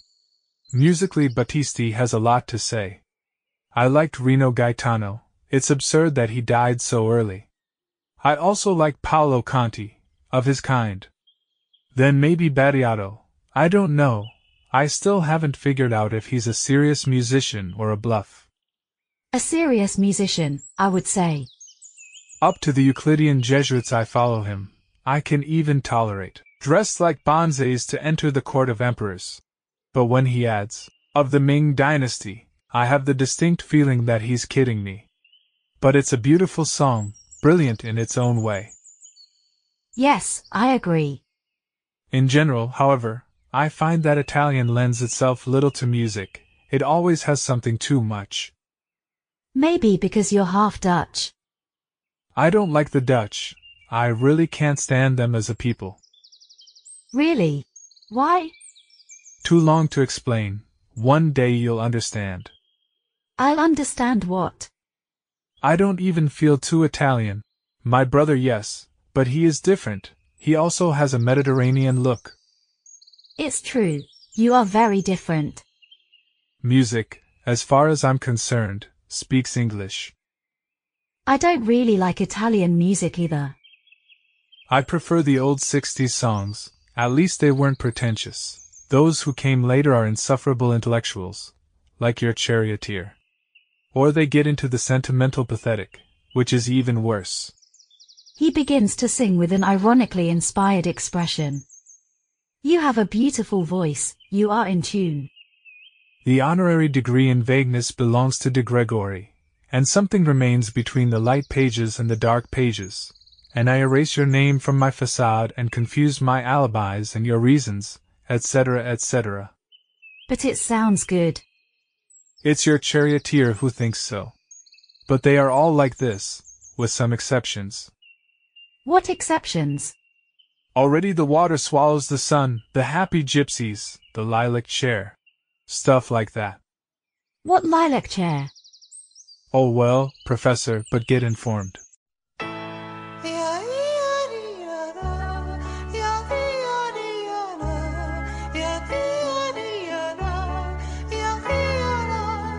And then there are the classic donuts with a hole, which you don't know how they managed. Fiore in bocca può servire, non ci giurerei, ma dove voli, farfallina, non vedi che son qui. I bet that when he says little sister it hurts your stomach, right prof?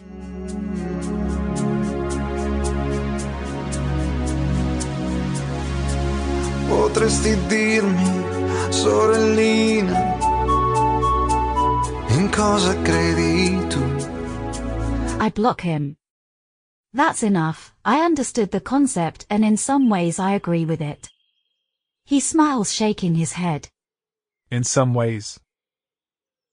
He suddenly stares at me with an adult's steady, serious gaze, which contrasts singularly with the intense blue of his eyes. Antonia. He never called me by name. I jump in amazement. Yes, I feel bad. I know, you are very shocked by what happened. I understand you. It's a terrible thing. You must let time heal your wounds. Now there is no more we can do, except try to distract ourselves. It's not just that. What else is there? There is that I don't want to roll underground for 9,000 years. I can't improvise any response to this eccentric left-hand ace that falls unpredictably on the right-hand opponent's backhand, especially since he doesn't stop looking at me. I feel hunted, like being chased by two blue car headlights in the night. I instinctively look for a pair of dark glasses in my purse. There is no sun, he comments, without looking away. The rays that filter through the trees annoy me, they reach right into my eyes. The sun is low, almost setting. yeah. We talk too much, I tell him sternly. Meanwhile, the hours go by and we don't realize it's late. Yes, it's late, and we even forget to eat. We will end up turning into cicadas. Phaedrus Day.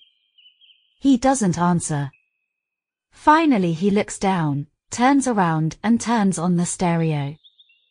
It amazes me that he wants to listen to music at a time like this, but as soon as I hear the first notes of that piece I recognize the strings that make his soul vibrate, a melodically raw, but at the same time anomalous and unpredictable, distorted guitar line, a warm and sensually adolescent voice. I am fascinated by it. I don't know who he is and I dare not ask him, but subconsciously I think he looks like him.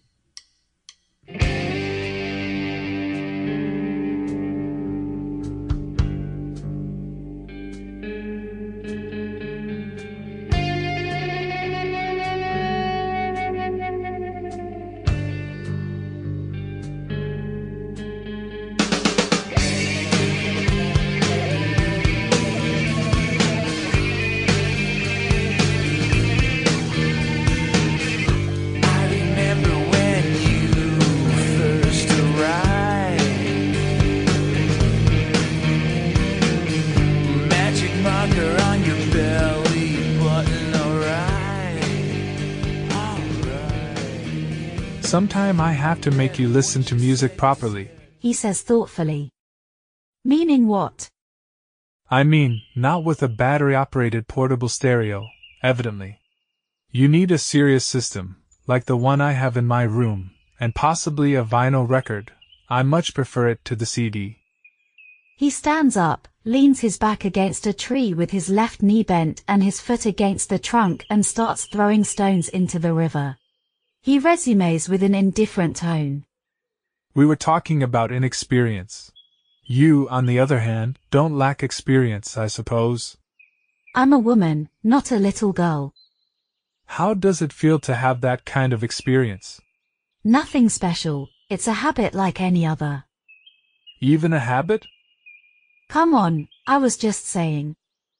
Then you have a lot of experience. Don't be indiscreet.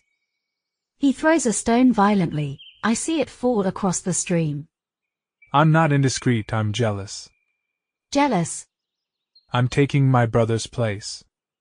So? How much? Neither too much nor too little. I was not a precocious girl.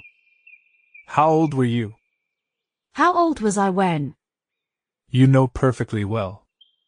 I interrupt him curtly, in a stern tone. Look, it's none of your business. That's enough, I won't let you waste any more time. Come here and open the book. As punishment you will do all the analysis by yourself. You have exactly 10 minutes to finish it. He turns to look at me. As a punishment for what?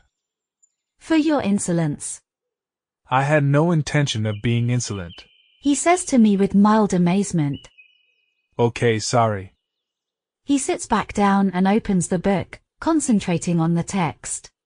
While he's trying to juggle the analysis I leaf through his notebook nervously to check his homework. I am struck by a piece written at an angle in twisted handwriting, which bears no resemblance to a translation.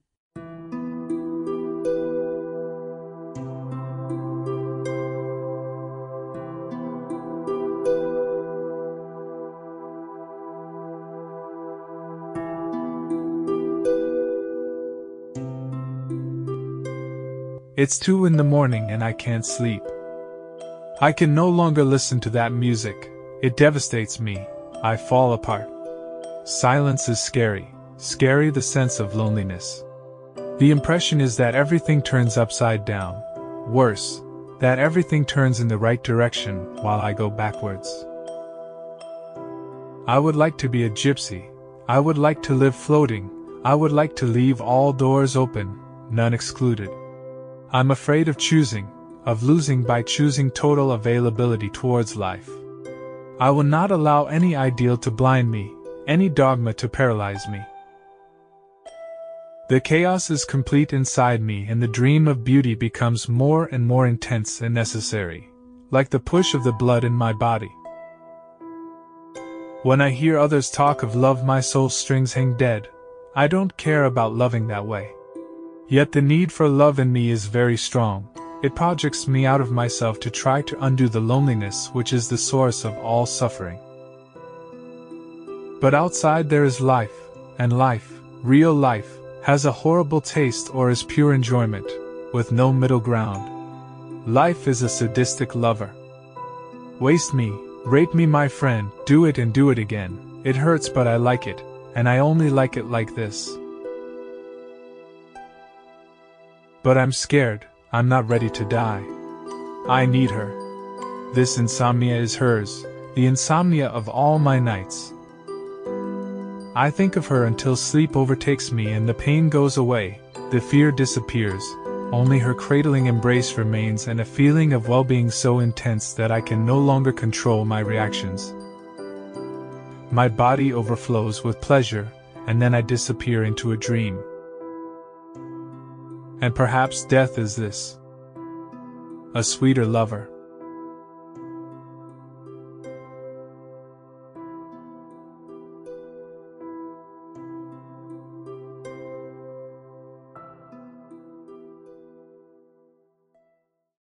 I snap shut the notebook and reopen my Greek notes, while all the shutters of my being descend to prevent that thing from entering inside me. Hypercatalectic anapestic dimeter, there is no doubt. He's not a child anymore, after all. What is this? A Thocratius. Emmanuel is in love and I didn't realize it, how could I not understand it? I'm losing it, it's a Glyconius. Once upon a time I would have recognized him at first glance. It seems impossible to me to imagine him grappling with those tormented nights of his looking at him now, all concentrated on the Latin book, his eyebrows furrowed in an effort to unravel the syntactic skein. He seems so childish to me, so far from those murky fantasies. A flush of blush rises to my cheeks at the mere thought of what is quite natural for a boy of 16. I'm late on everything, the teacher will be disappointed in me. I must hurry. Who can she be? Perhaps a schoolmate of his. But how could any gosling conquer so much space in his shy and introverted soul? He's not like everyone else, he can't love in such a trivial way. I watch him with a strange shyness as he tosses and turns in vain looking for a comfortable position in the grass. He's leaving. I feel wounded, dispossessed of something that is not mine, a painful and useless sensation, which I immediately remove. However, the losers are nicer. I don't reproach him for having interrupted the analysis. Hearing his voice expressing such a simple and spontaneous thought gives me an indescribable joy. He is still there, he is still here. In what sense? Donald Duck, Daffy Duck, Wile Coyote, everyone is rooting for them. Instead, Mickey is on everyone's dick. I don't reproach him for the trivial expression, I'm in a state of grace, willing to forgive him everything. Well, you know, in cartoons things are a little different from reality. You don't like cartoons? Yes, but only the classic ones. Indeed, many computer animations suck, but there are also some beautiful ones. The manga? No, those are the comics. They are called anime. My mom still has some old Walt Disney movies from when she was a kid, you know? They don't even have sound and you have to project them with those noisy gimmicks that were used once. But they have an incredible charm. There's one where I even like Mickey Mouse, Pluto goes to a dog show, makes an absurd mess, and the judges chase them away. But in the end, he saves a little dog from a fire, and they give him a medal for valor. I remember it. You're right, it's very cute. Did you see it too? Yes, many years ago. Do you like it?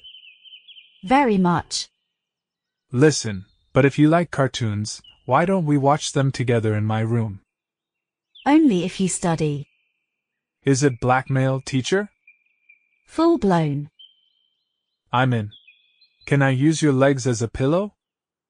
Before I answer him, he rolls onto his back with his head on my thighs. Its smell of hot young animal reaches me. Does it bother you if I'm like this? No, it doesn't bother me. Can you make apple pie? I'm not very good at cooking, but I can make apple pie. My mother is an excellent cook. I learned from her. So can you do it for me, please? After all, you're almost my sister-in-law. No one will find fault with it. All right, I'll do it for you. Is there anything else you want? Yes, Mommy, but you'd be pissed if I told you. Let me guess. You would like to be in the arms of one of your classmates who doesn't know a word of Greek. You are far. Not a classmate. Then a friend. Closer. You see that slowly I'm getting there. You smell good. It's a men's aftershave. Seriously? I don't like women's perfumes, I find them disgusting. The sun gave you freckles on your nose. I know, it always happens. You have fair skin. Are you natural redhead? Yes, but my hair is slightly different. I dye it to look less. Less carrot. That's it. It looks good on you. And you have green eyes like cats. It's normal for redheads. They are beautiful. All these compliments to make me forgive your half-finished analysis. He doesn't answer. You are shivering. Are you cold? Yes, a bit. There will be 90 degrees Fahrenheit, Professor. But this evening breeze is biting. Suddenly he gets up, shakes off the dust and blades of grass that have stuck to him and sportingly extends his hand. Come on, let's go. It's getting late, you don't want to keep your future husband waiting. He precedes me through the woods walking with rapid steps, as if in a hurry to get away from me. Suddenly, without turning around, he says, Anyway, it was a homicide, not a suicide. What? Nothing. One day you'll understand.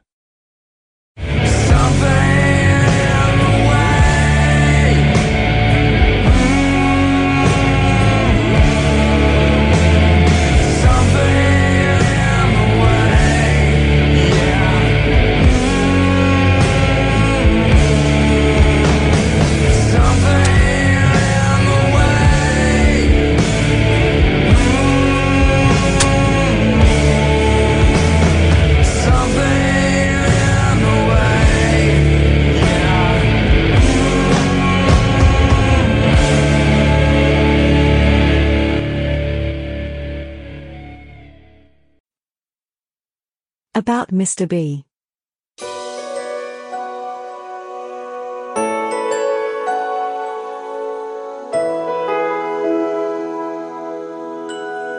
He seems a sick angel, his head leaning on the blonde halo against the back of the velvet chair. He seems, that is, I seem. I am that sick angel, his reflection in the large English mirror in the antechamber.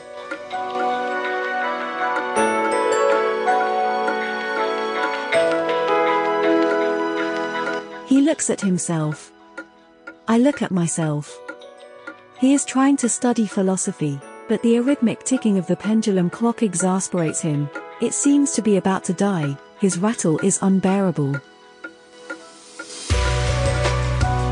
His thoughts wander outside the window whipped by the wind in this horrible May. And in the living room there is Antonia sitting on the sofa with his brother and some friends. And there is Frederick sitting in front of her. They broadcast the umpteenth rerun of Trading Places, moreover out of season, the scene of the club, not even doing it on purpose. To give the impression of being busy with something, he picks up a magazine, a sort of catalogue of beautiful women and handsome men with no content. While he pretends to observe a blonde who exhibits silicon breasts through black transparencies in support of some idiotic enthymeme, on the other hand she chats with his brother's friends, all from the Val Salis, Crocetta or Precollina area, except Sergio who, not by chance, follows slavishly Michael's attitude, which on closer inspection is that of all the males in the room. The girls, strictly branded, smoke and chat about women's topics. He thinks you disgust me, and he thinks it so strongly that she feels it. She turns to him with a smile and greets him as if she's only seeing him now. The others also nod at him, soon reabsorbed by the general disinterest. This is the usual attitude of adults towards him. No one wants him badly, no one loves him, they treat him with indulgence and superiority, like a strange but harmless animal. Meanwhile, they start up the usual political discourse.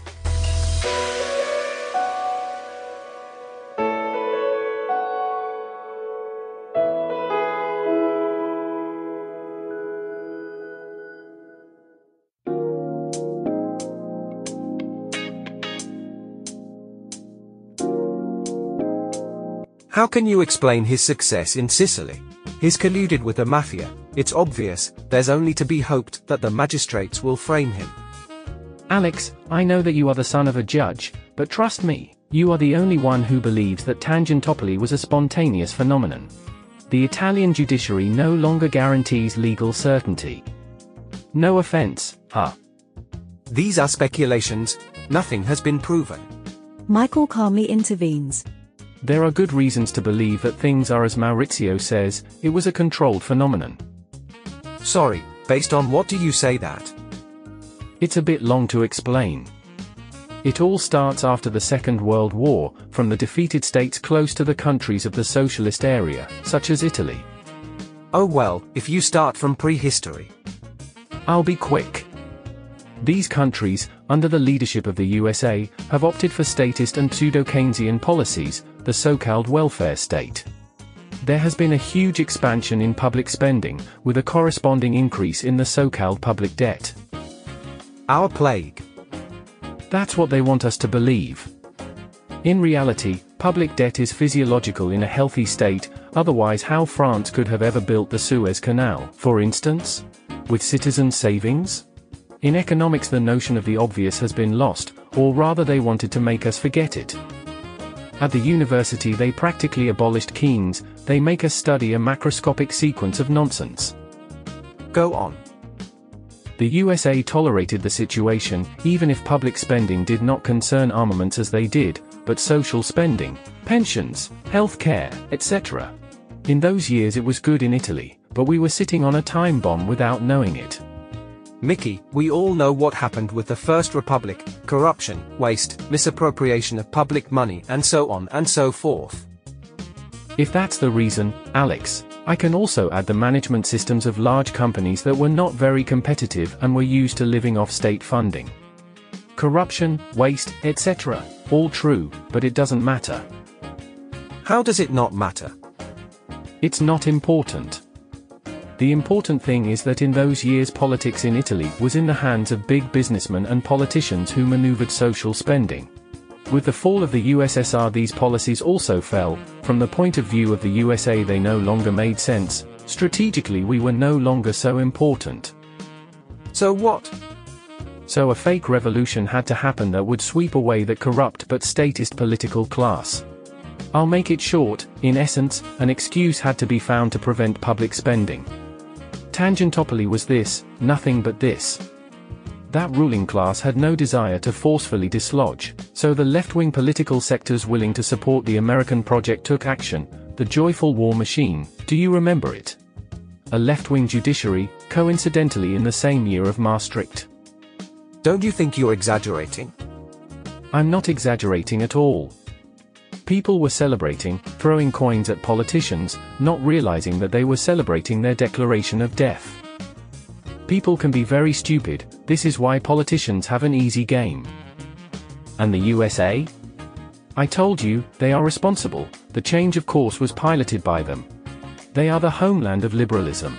Hence also the single currency project which in fact means zero monetary sovereignty and therefore guaranteed debt and Maastricht and all the rest. In short everything that has been passed off to us as the myth of a united Europe. Your reasoning leaks from all sides. The knight is not from the left, but it was he who emerged from Tangentopoli. The knight was forced to take the field because he had lost his socialist reference, enmeshed in the bribery underworld. He has temporarily derailed the plans of the left and of his international sponsors, but it's only a matter of time. Just look at the judicial fury that has been unleashed against him. Frederick intervenes unexpectedly. They will make it, and it will be the end of us. Michael confirms. They will kill us with taxes and cuts under the guise of public debt. And then who knows what else they'll come up with. This, guys, just to make you understand where the real mafia is. Who cares if he's a mafioso?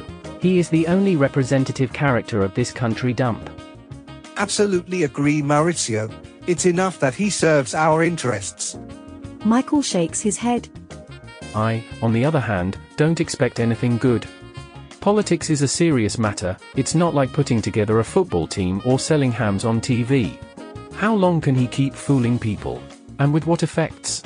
A generation of dolts will be very easy for international mafias to govern.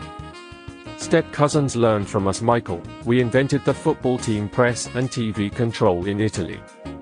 Only that he is better, it must be recognized. His brother is very stylish today, wearing a powder blue cashmere crewneck sweater over a white shirt and cream corduroy pants. Despite his tendency to understatement, he is an interesting boy. Even if not handsome in the classical sense, his pronounced and somewhat irregular features make him look like a young Gregory Peck. In any case, women always like the rich. A busty brunette smiles at him. Antonia doesn't even notice it. The political debate degenerates. In his place I would have already left for the Bahamas. We should light a candle every day to thank that he doesn't. All the leftists want is to shovel tons of non-EU shit at us. Yeah, the famous Kalergi plan. Look at the crap of San Salvario, not to mention the gypsies at Falkirk. Anyway, guys, think about the intelligent choice of allies, The Northern League is all with him. Oh well, it's not like it takes who knows what intelligence to be xenophobic. Fuck the xenophobia, what is it? If I don't feel like getting stabbed on my way home am I xenophobic? Am I xenophobic if I don't want to pay protection money to illegal valets? And if they scratch my car, who do I go to to protest? The policemen who pretend not to see and fine me for no parking. Fucking corrupt, like all law enforcement agencies. Three quarters of the world wants us dead. I believe it, they die of hunger. À la guerre comme à la guerre. What should we tell them? Please, come and kill us and we'll remove the disturbance. By the way, do you know the latest on the Senegalese who wants to join the Lions Club? He tells it. It's not funny at all. Everyone laughs, except Michael, absorbed in his thoughts, Frederick, indecipherable as always, and Antonia, who, leaning back against the backrest, swings her right leg, crossed over so as to reveal her garter belt. Comicta Lupa. Frederick stares at the wall in front of him with a pale smile. Antonia is somehow invading his distracted senses. Anyway, he's a genius. He has succeeded where more powerful people have failed, and all thanks to publicity. He knows Orwell by heart and applies it literally. People in this country are idiots, they don't even realize it. If I were him, I'd close everything and leave for the Bahamas, I told you. Suddenly Antonia intervenes in the speech. And why doesn't he? I won't even answer you, it's so obvious. What is obvious? There are too many people who depend on him, he can't close overnight. Look at the shopping mall he just set up in Grugliasco. The speech becomes too indifferent, nobody cares anymore. A series of rings is heard. Teresa appears in the doorway and announces that Signorino Michael is wanted on the phone. The young gentleman gets up to answer making a gesture to his friends as if to say I'll be right back. The brunette follows him with her eyes and he winks at her before disappearing into the next room. Giorgio begins to tell racy anecdotes. The girls become attentive. Frederick gets up and starts looking out the window at the rain, with his hands in his pockets. The voice of Azara, the intellectual of the female group, is heard. Guys, do we really need to talk about such topics? Please, Azara, don't start again. We are not talking here more than politics. That sucks. Why? Are the stories of horns more interesting, Maria Elena? Marco launches an appeal. Horns? Raise your hand if you're sure you don't have them. Everyone laughs and no one raises their hand. There is a frantic exchange of glances between boys and girls. Frederick turns, leans his back against the wall and gives her a brief glance, then move his eyes towards the fireplace room. And you, Emmanuel? He looks around, there is no other Emmanuel. Your girlfriend cheats on you. Several pairs of eyes rest on him. He turns off the TV. No. How can you be so sure? Because I don't have a girlfriend. He gets up, leaves the room and sits down in front of me again. He trembles with rage. This time he closes the door, but the voices coming from the living room can be clearly heard. His brother is still on the phone, he can't hear. Frederick's voice.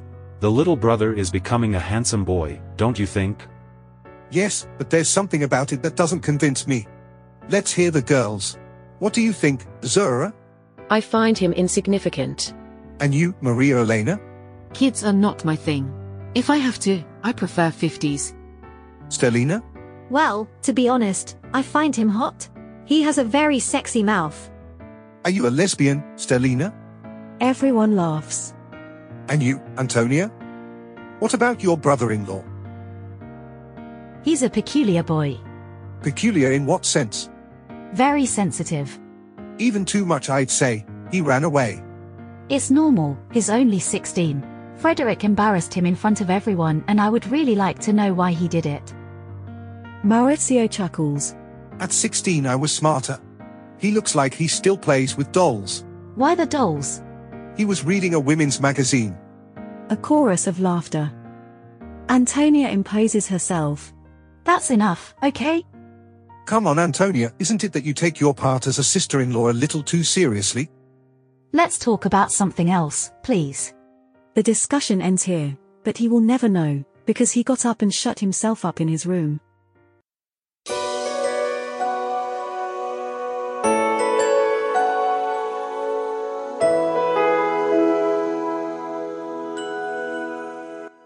Towards evening I see him go out and go to the kitchen. He asks Teresa for a hot chocolate. She immediately prepares it for him. On his way back to the bedroom, he crosses Antonia in the wardrobe doorway, with her overcoat on her arm. What are you doing here? You should be studying. He looks at her without saying anything. She pushes him into the wardrobe, caresses his cheek and kisses him on the forehead. See you tomorrow at the river. Half an hour later, while his mother is looking for him for dinner, it's not easy for him to explain what he's doing sitting on the floor inside the wardrobe, rolled up in her wild mink coat.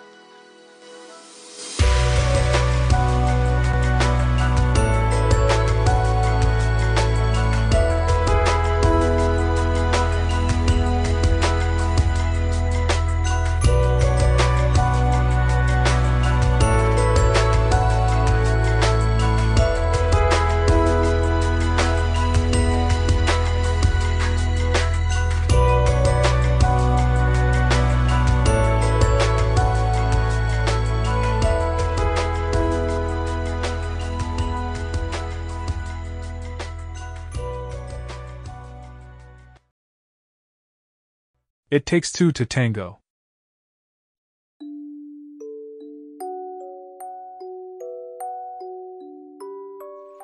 Today Emmanuel does not seem to feel my presence. He holds saucepan by a paw and looks lazily at the sunlight filtering through the branches. It is very hot again and his shirt is open. I see his chest, furrowed with a trickle of sweat, rise and fall in his breath. The school year draws to a close and my task can be considered happily completed. He has redeemed all his failures and will undoubtedly be promoted, even if he I will have a couple of C grades on his report card. Michael is proud of me. I have received compliments from Mrs. Helena and even from the taciturn engineer Kellerman. I too am satisfied, but I don't feel happy. In fact, to be honest, I'm sad. I had got used to looking forward to getting on his uncomfortable scooter with saucepan in my arms to go to the river, amid jolting, laughter and constant risk of falling. I will miss our afternoons in the fresh air. There is something strange about his silence. I tried to break it with a few sentences, but he always dropped the subject, as if he was following the thread of his thoughts and did not want to be disturbed. Finally he decides to speak. It's tough being 16. Why, you are very cute. You will be successful with girls. Perhaps. Perhaps, it is a fact. Look in the mirror. Whatever. Besides, I've never really committed to girls. And what are you waiting for? You're a big boy now. I don't want my first time to be with just anyone. Then sorry, why do you assume that I want girls to like me? What do you mean? You got that right. No, I didn't understand at all. How did you suddenly become so unperceptive? Cato the chase. It's simple. Boys also like me, and I don't exclude that I might like boys. There's a fellow senior. Finish the sentence. Nothing, just like that. He is much more interesting than any girl I know. A sense of despondency assails me. Please tell me you are joking. He sighs and relaxes. I knew it. So many prejudices, Professor. I don't understand. His diary was about a she, not a he. I feel a twinge in my stomach. I try to play it down. It's normal that boys like you. You have delicate features. You don't have a beard yet. If it is normal, all the better. But even if it were abnormal, it would do just the same. I don't like you thinking like that, Emmanuel. It is strange that it is you who is giving me this speech. If you allude to homosexuality in Greece, I have explained to you many times that it had a different, cultural meaning. Yes, well, good night. He sits up cross legged. Listen to me, either you like persons for their body, or you like them for who they are. Right. You've given me such a headache with platonic eros. I'd be damned if you tell me it's wrong. What does that have to do with it? Do I have to like females just because they are females? I understand what you mean, but I don't like to think of you in this situation. Unless it's a deep seated need of yours, in which case. I'm not queer, if that's what you mean. It is simply that the girls I know are not interesting. It is embarrassing how limited their perspectives are. Not all girls are like that. So it's me who only knows stupid ones. I feel personally offended, but I try not to show it. You will know others, I reply dryly. Almost all artists are homosexual or bisexual, have you noticed? There must be a reason. Maybe, but I don't feel like talking about it right now. You're wrong. It's always a time to talk about important things, and this one is for me. Surely it can't be an accident, can it? Thomas Mann could give you some explanation. Where? Death in Venice. Thank you, I will read it. It is a beautiful novel, but for some strange reason I hated it. All the more reason to read it. I see that you now use me as an inverted compass. You steer in the opposite direction to mine. No, that's not it at all. I will also read it to find out what bothered you. You should feel flattered. Well, even flattered. I have nothing against homosexuality. The point, if anything, is another. Any sexual habit is beautiful as long as one is young. Then everything becomes sordid. Thanks. Prof, I wasn't alluding to you. Can I still call you Prof? Please, go ahead. You know it has always bothered me. But luckily, school is almost over. You won't have to put up with me much longer. Not as a pupil, at least. Yes, luckily. And then you are young. I was actually thinking about certain rock stars. Everything they did in their 20s looked good, even if they were completely out of their minds. Now they're just ridiculous. The lucky ones are the ones who died early. Don't talk nonsense. It's called bullshit, not nonsense. Look at them, the survivors, but all the ones who have integrated, pitiful the others. They do not resign themselves to growing old, they marry supermodels, the older they are, the more young girls they get. They don't realize that they are absolutely pathetic, the same as the old industrialists who buy 18 year old wives. And they pass themselves off as alternatives. One day you will grow old too. That's the problem. At 16, I feel quite calm and I can do what I want, but I don't think I will be able to age well. That's something that scares me a lot.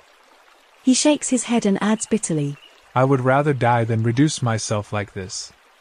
There is no need for you to reduce yourself like this. You can also become a normal adult, don't you think? What do you mean by normal? Like my father and brother? No thanks, it's not for me. He closes the speech. I am silent too, because I cannot tell him what I am thinking. I know very well that Emmanuel is not made to follow the path of the normal and the homologated. The fact is that I cannot imagine any adult future for him, and that scares me. I wish I could watch over him somehow, but I do not know how. After a few minutes, he starts talking again, in a low, grave tone. My father has a mistress. I am completely taken aback by his exit. What are you talking about? Please don't ask me how I know. I am sure of it. My heart is pounding and suddenly my mouth feels dry. I give up replying. Suddenly, like a flash, the memory of a strange sensation crosses my mind, a kind of a viscous, boiling liquid, which a few days ago in the living room I felt settle on my crossed legs.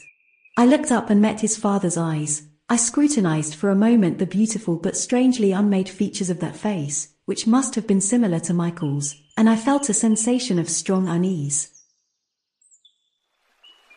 Luckily, Mum is too distracted to notice. Poor Mum, she still hasn't understood what rich men are like. I don't want to become like him under any circumstances. Don't talk like that about your father, Emmanuel. He loves you. I love him too, perhaps. Perhaps. I don't know, sometimes I feel like I have a desert inside. And anyway, just because I love him doesn't mean I feel like being like him. For now, you look very different to me. Thank you for noticing. It didn't take Sherlock Holmes. He lies back down in the grass, absorbed in some of his thoughts. I get the impression that he touches me, but he hasn't moved.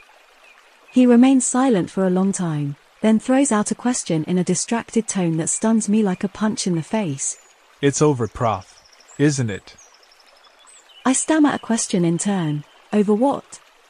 You know we won't see each other again. No, what are you saying? It's just a matter of waiting until next autumn.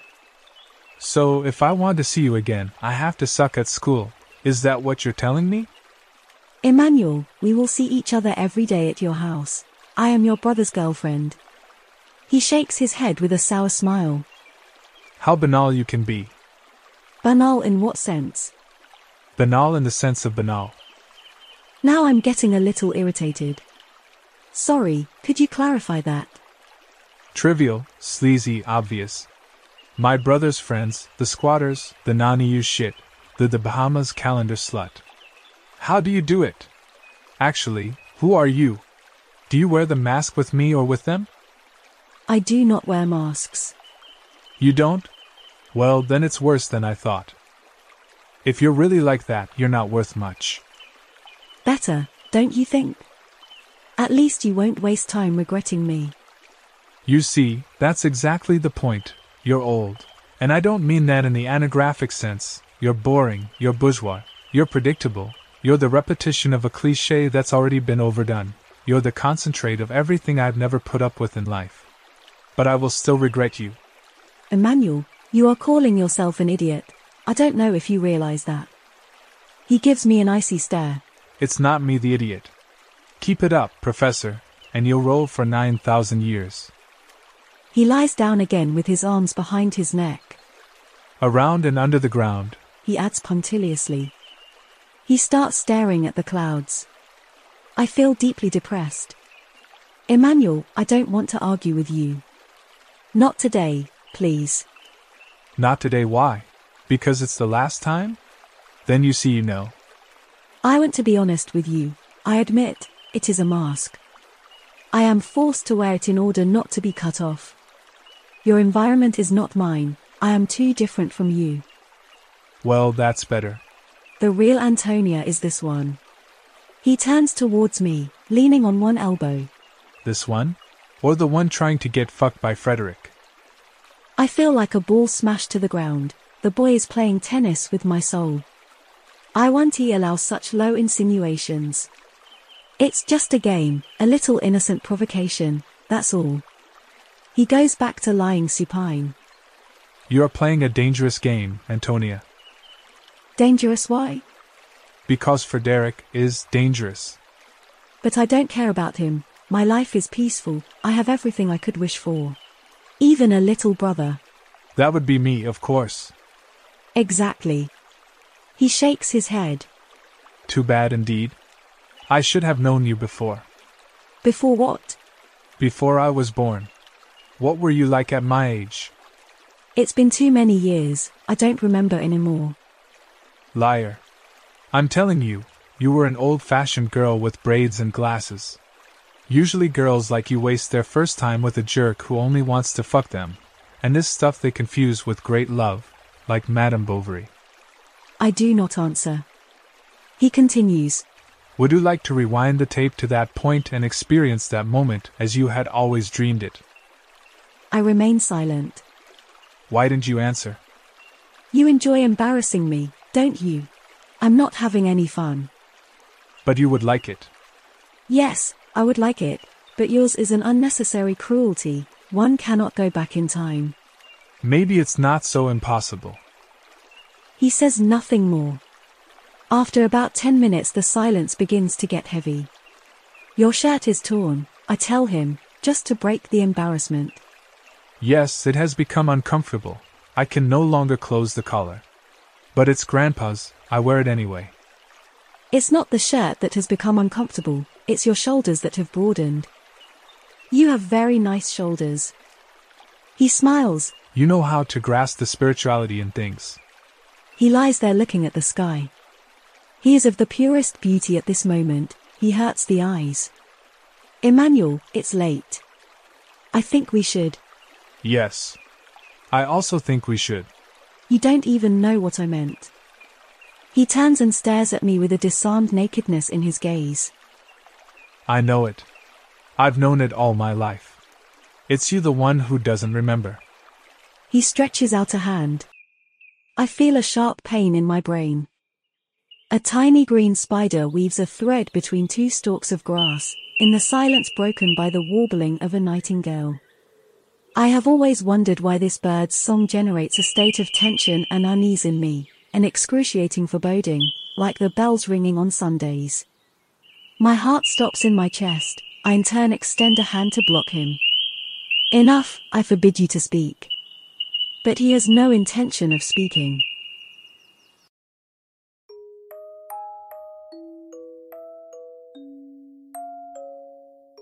According to Plato, it works more or less like this there is one who loves and one who allows himself to be loved. The one who contains beauty in himself is the latter, and precisely because he is beautiful and knows he is, he does not generally desire, but feels already fulfilled. Above all, he does not desire someone who desires him, because to desire means to feel the lack of something, and therefore one who desires qualifies himself as lacking something. He is not attractive. But, says Plato, if the lover's love is true, sooner or later it will work in the eyes of the beloved like a mirror.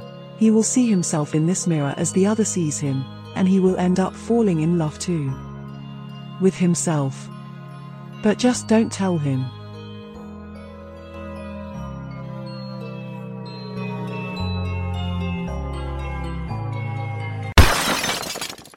Suddenly the mirror explodes, a splinter sticks in my diaphragm. I jerk up and walk away, clinging to the plants like a drunk. I collapse to sit under a tree, struggling to breathe. What are you doing, you idiot? He immediately reaches me, kneels down beside me and caresses my shoulder. Why are you running away? I push him back with a tug, avoiding his contact as if it would burn me. Leave me, you disgust me. Go away. I never want to see you again. I hear his footsteps moving away. The silence lasts too long, I perceive its unnatural sound. Suddenly I feel cold, I am afraid. I get up, I run to find him, I call him with my heart in my throat, but I get no answer. My stomach clenches in a vice, like in a nightmare I don't recognize the places, I lose my bearings, I don't even know what time it is, the sun is very low now. Instinct tells me to head for the barn of an old abandoned farmhouse. Suddenly I see Saucepan crouched at the foot of the ladder. He is mute, his muzzle resting on his crossed front paws. He barely moves the tip of his tail when he sees me. I stroke his head, deeply soothed. I climb the wooden steps, my skirt catches on a nail, I pull hard and tear it off. Finally at the top. He is here, God be praised. I begin to breathe again. Curled up like a porcupine, his face hidden on his bent knees, he rocks back and forth like autistic children. I kneel beside him. Forgive me, please. Go away. I try to touch him, but he rebels violently. Don't touch me, I don't want to make you sick. Please. Listen to me. He remains in grim silence for a few seconds, then raises his head and rests his chin on his knees. Speak. You do not disgust me at all, you are not to blame for what happened. It is I who disgust myself. It didn't happen, you left before. It was going to happen. It's a normal thing at your age, but for me it's absolutely unforgivable, don't you understand? Halt. I see that there are important things to clarify. We didn't really understand each other. I'm listening. I didn't want your fucking sympathy. I know exactly what I was doing and why. You're making me feel like the protagonist in one of those sleazy little erotic movies where the nephew gets it on with his aunt. What do you think, that I'm the usual teenager with hormones beating in his head? If you think that way, you're right to hate me. But you're wrong, I know what I want. And don't think I don't care about my brother. I'm sorry, I know it makes you feel bad. Your brother has nothing to do with it now, the problem is you and me. You were entrusted to me by your parents, they trusted me, I should have had respect. Why did you disrespect me? Of course I disrespected you, I disrespected everyone, you, them, and myself. He shakes his head. Then it is all useless. Useless why? I really care about you, Emmanuel, I can't afford to lose you. Why should you lose me? Because if I act stupid, I lose you, don't you understand? Yes, I understand. Do you really understand? I understand that it's impossible. What is impossible? Being with you. Of course it is impossible, it would take a miracle. He tries to smile. I didn't know how to perform miracles yet, but maybe with a little effort. Do you think you can learn? You say that with commitment you achieve everything, don't you? However, the most important miracle has already happened. What miracle? I found you again. Explain yourself better. Yet you should understand at once. It was you who explained Plato to me. When I saw you for the first time, that afternoon at my home, I immediately felt a great relief. Relief? Deja vu, Professor. I've met you before, I don't know when. Who knows who you were? Who knows who I was then? Who knows what my name was? But I certainly loved you, I missed you so much. He hesitates for a moment, then adds, I like your name too much, I don't know why. I smile, maybe your name was Ambrosio. What a fucking name. Why Ambrosio? Tomorrow I will lend you a book so you understand. Another one? Okay, if nothing else, being with you will give me an education. He scrutinizes me with some apprehension. Because we can be together at least as brother and sister, right? Of course we can. You said you too care about me, right? Yes, I really care about you. Then everything is okay. He remains silent for a while, then he says, I swear it won't happen again. I trust you. It's myself I don't trust. I made a big mess, it won't be easy to go on as if nothing happened. I'll take care of it, don't worry. I cannot predict what effect this will have on me, it scares me. He takes my hand and kisses it affectionately. Don't worry, Prof, you have my word. You can trust me. He smiles with some irony. You know what they say, don't you? It takes two to tango.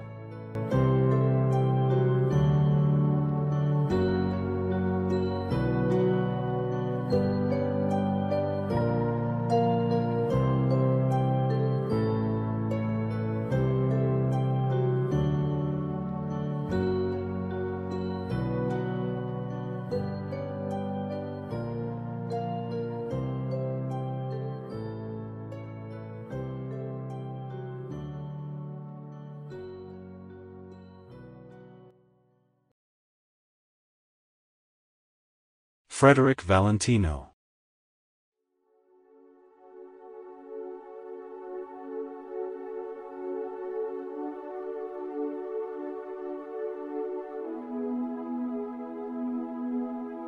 I wouldn't know where to begin to outline my self-portrait. But I suppose it's essential, since you ask me so insistently. I'll start with a detail. Details, as you teach me, are essential in portraits. Do you know the Arnolfini spouses? That incredible detail of the mirror reflecting the scene behind it, revealing the fiction, the carpet, the stained glass window, the clogs, the fruit, the little dog, all reproduced with astounding precision. Flemish painters pay obsessive attention to the smallest details, in their paintings, objects acquire an astonishing symbolic value. Don't you find it fantastic? I do not. I hate Flemish painting. In that picture there are four vanishing points, do you realize? The Italians use a single vanishing point placed in the center of the horizon, Everything is perfectly structured and ordered, with precise relationships between the figures and with a single light source that defines the shadows. That's how it must be done. But let's go back to my self-portrait. Browsing through the family album that I provided to you last week at your express request, and which you will kindly return to me, you will have noticed that I often recoil from my relatives' kisses, turn my face away, even shield myself with my hands to avoid physical contact. This is what might be considered a revealing detail, I've always hated being touched. The closeness of others annoys me, it limits me. I hate talking, even more so about nonsense, people don't talk, they chat. I hate expressing myself in an informal and approximate way, I make an exception for some English expressions, but only because they effectively summarize complex concepts. I love purebred horses, long evening rides, high mountain excursions, wild nature in which I can immerse myself completely without thinking in the strict sense of the term. In recent months, however, something has changed, and that's why I'm here. The solitude of nature oppresses me, it sends me coded messages that I can't decipher, it has become an occasion for meditations as intense as they are useless. I feel like I would like a friend.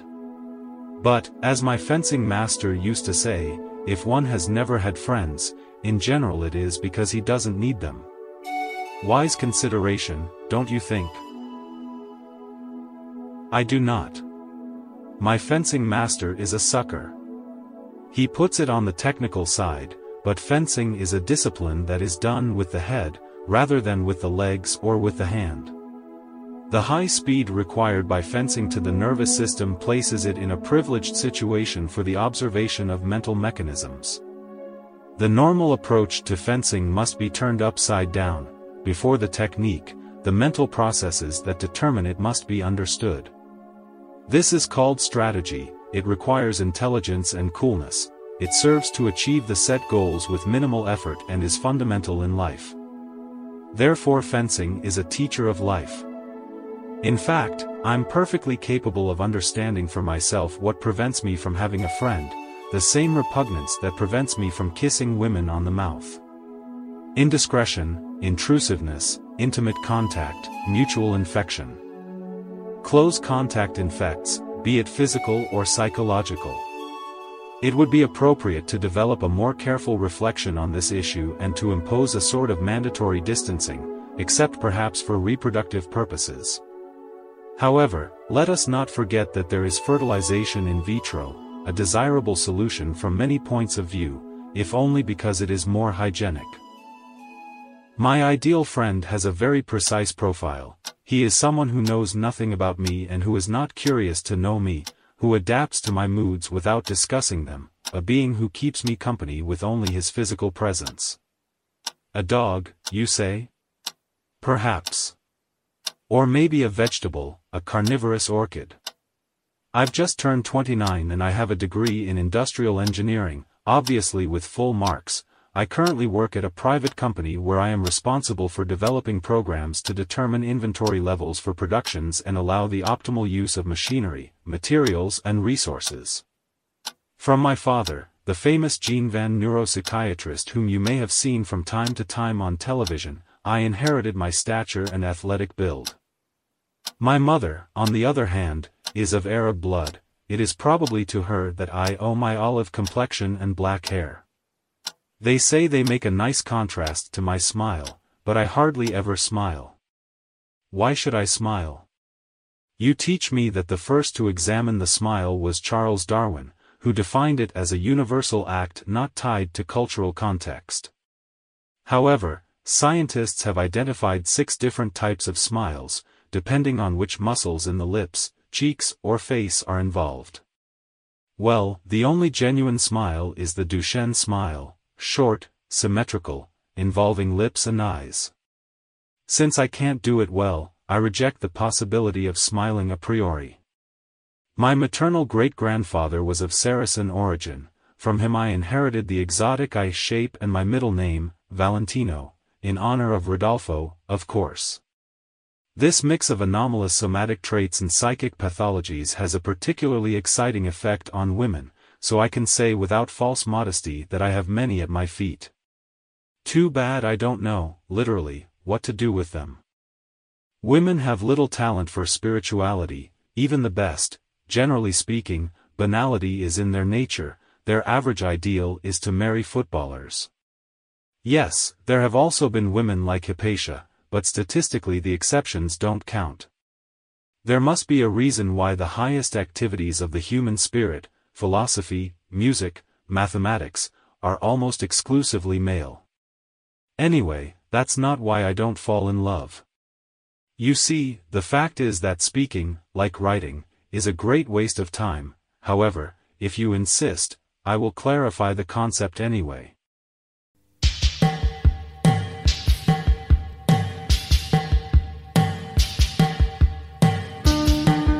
So-called love is a flaw. I mean a flaw in the self-defense system. A healthy individual puts himself above all else out of a simple survival instinct. Love undermines this self-defense mechanism, eliminates the perception of danger, it is a form of madness. Proof of this is that people in love behave in an imbecile and self-defeating way, this is demonstrated by the irrationality of their actions, the stupidity of their speeches. I stopped esteeming some of my acquaintances, whom I considered rational people, hearing them pronounce illogical or paralogical affirmations under the influence of amorous inspiration. I feel ashamed for them, especially since in those moments they think they are particularly original. However, loneliness, as I said, has been weighing on me lately. Contrary to what you are thinking, the problem isn't sex, I have no preconceptions against sex, which is a natural and unnecessary activity like riding a bicycle, but first I have to be sure I can master it, it must not turn into an addiction. Don't be surprised, we engineers too know Epicurus, I attended an excellent classical high school, apart from the fact that simple common sense and a little observation skills are enough to understand it. Some of my acquaintances, for example, indulge their instincts by practicing sex tourism in Thailand, an area full of pretty budding whores, it will seem incredible to you, but they not only do not hide this despicable weakness from others, but show it by projecting slides to friends, they organize special evenings, as if there was something interesting in seeing starving eight-year-old girls performing oral sex. Such behaviors are useful for understanding the extent to which a human being can be degraded by sex. For this reason I imposed myself a few months of absolute abstinence by frequenting deserted Gothic churches. I spent entire afternoons contemplating the windows crossed by the sun, immersed in the divine kaleidoscope of their lights. I read somewhere that the stained glass window, like the entire Gothic cathedral, is an archetype revealed by light, and that thanks to the stained glass windows the instinctive and holographic mind associates images, thoughts, and the pure soul generates resonances with what Jung calls the collective unconscious. While that sounds like phenomenal bullshit to me, it got me thinking as I stood in there for hours staring like an idiot at the stained glass. As an engineer, however, I can tell you that without the regularity of the project there are no resonant and multiplying forms, the Gothic cathedral is a harmonic structure based on precise repeated geometric rules, above all the golden section. Hence its appeal, which, while seemingly spiritual, is essentially mathematical. I stayed there until sunset. It's a mystical hour, you know? Sacred places exalt it. Mind you, I'm not religious, even though I studied from the Jesuits, or maybe because of it. The commandment, love your neighbor as yourself, has always seemed to me little more than a brilliant joke. Let's say that it helped me to temper my character, now I think I'm strong enough, and the time has come to prove it. I have been frequenting Jacob Kellerman's villa for some time. The eldest son, Michael, is enrolled like me at Caprera, we discovered we have things in common, horse riding, tennis, rowing, bridge. A month ago I met Antonia, his girlfriend.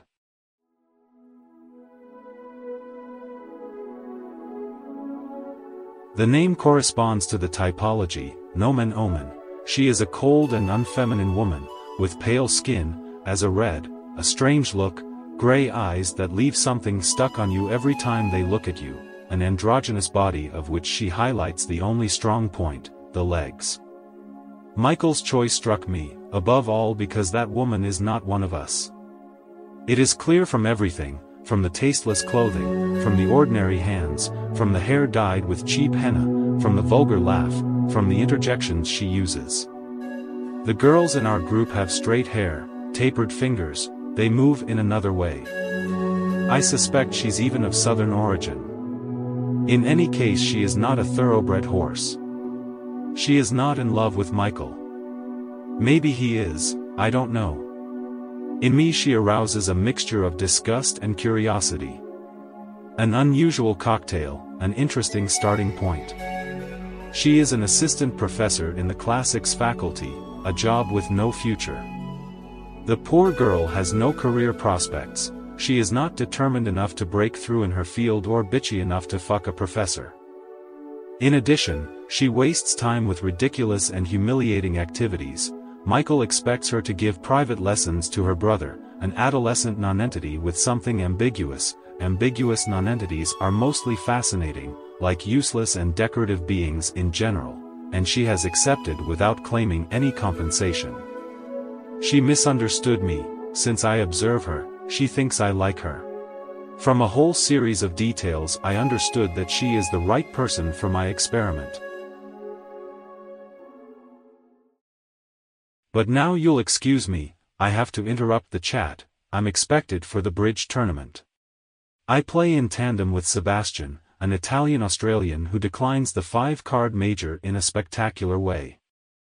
As you teach me, the secret to winning is to bid better than the others, and play, as often as possible, the right contract, having however declared it in advance.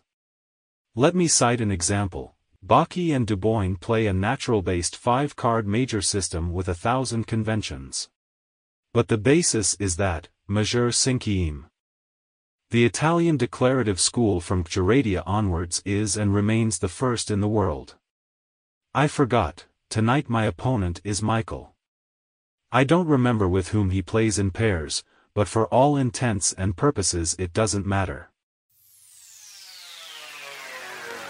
Un fiore in bocca può servire,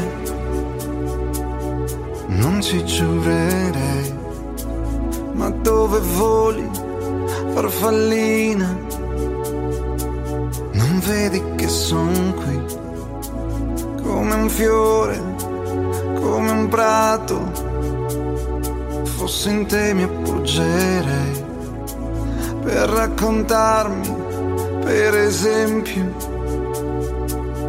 come vivi tu. Mm.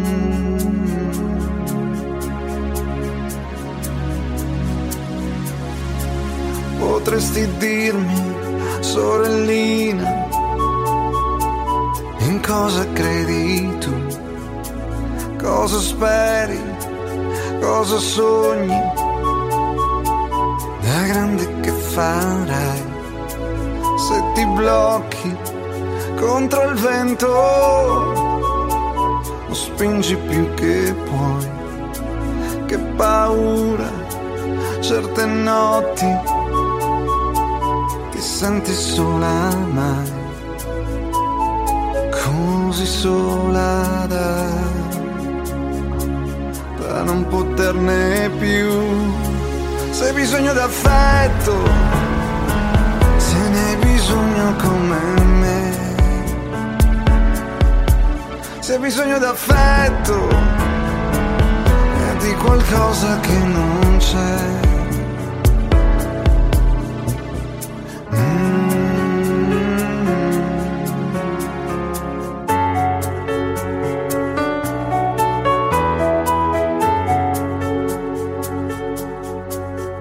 Dice in giro, farfallina, che tu l'anima non l'hai. E come fai, piccolina, a dire sì o no? Non pensare che sia pazzo, se sto a parlare con te e che che son solo sorellina troppo sono che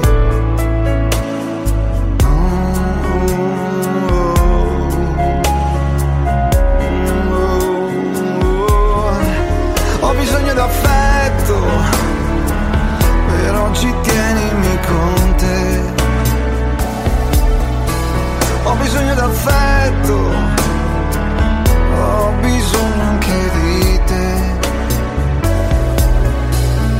bisogno d'amore. Di qualcosa che non c'è.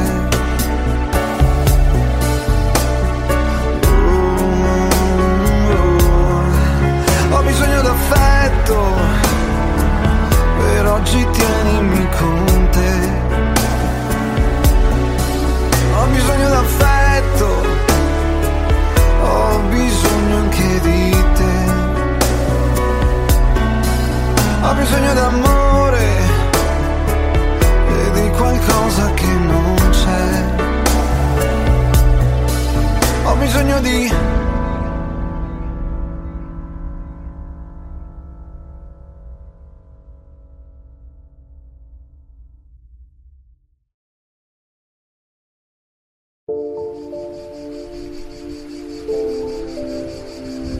On the other side.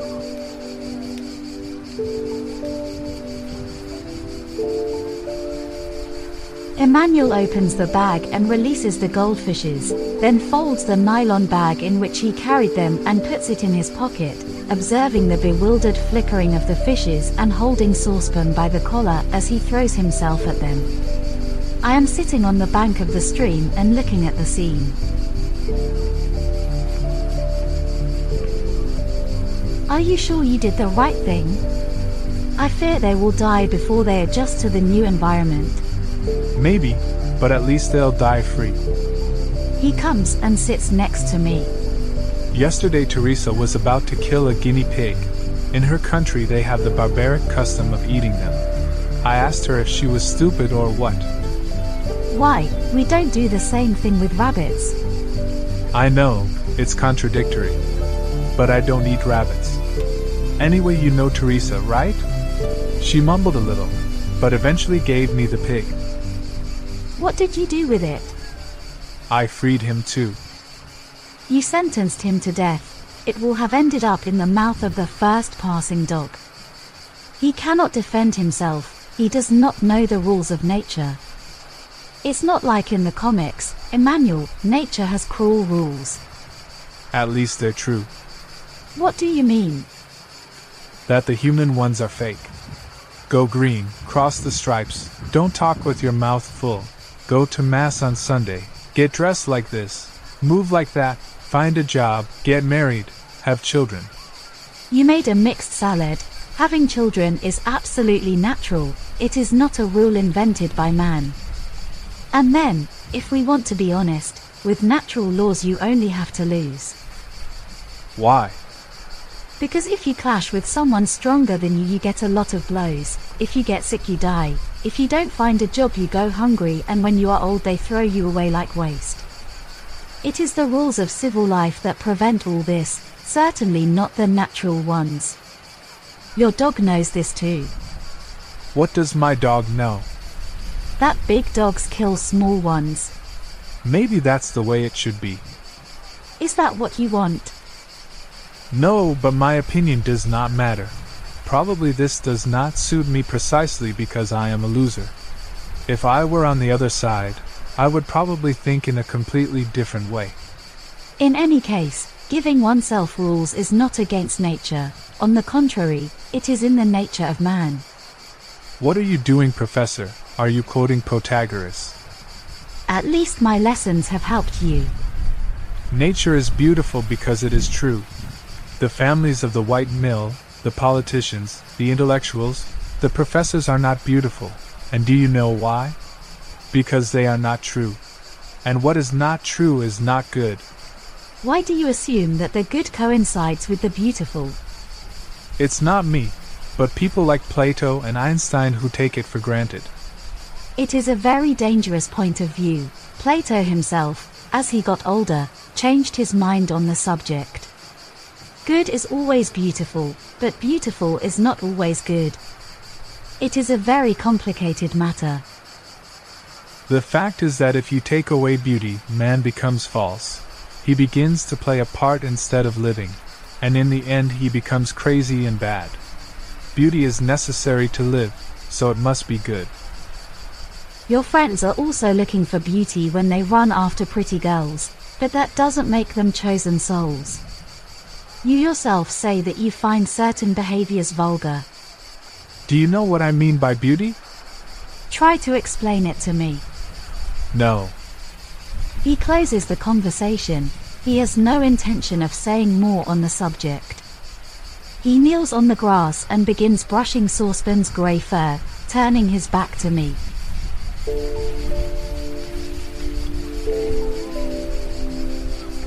I observe him with a mixture of amazement, melancholy and tenderness.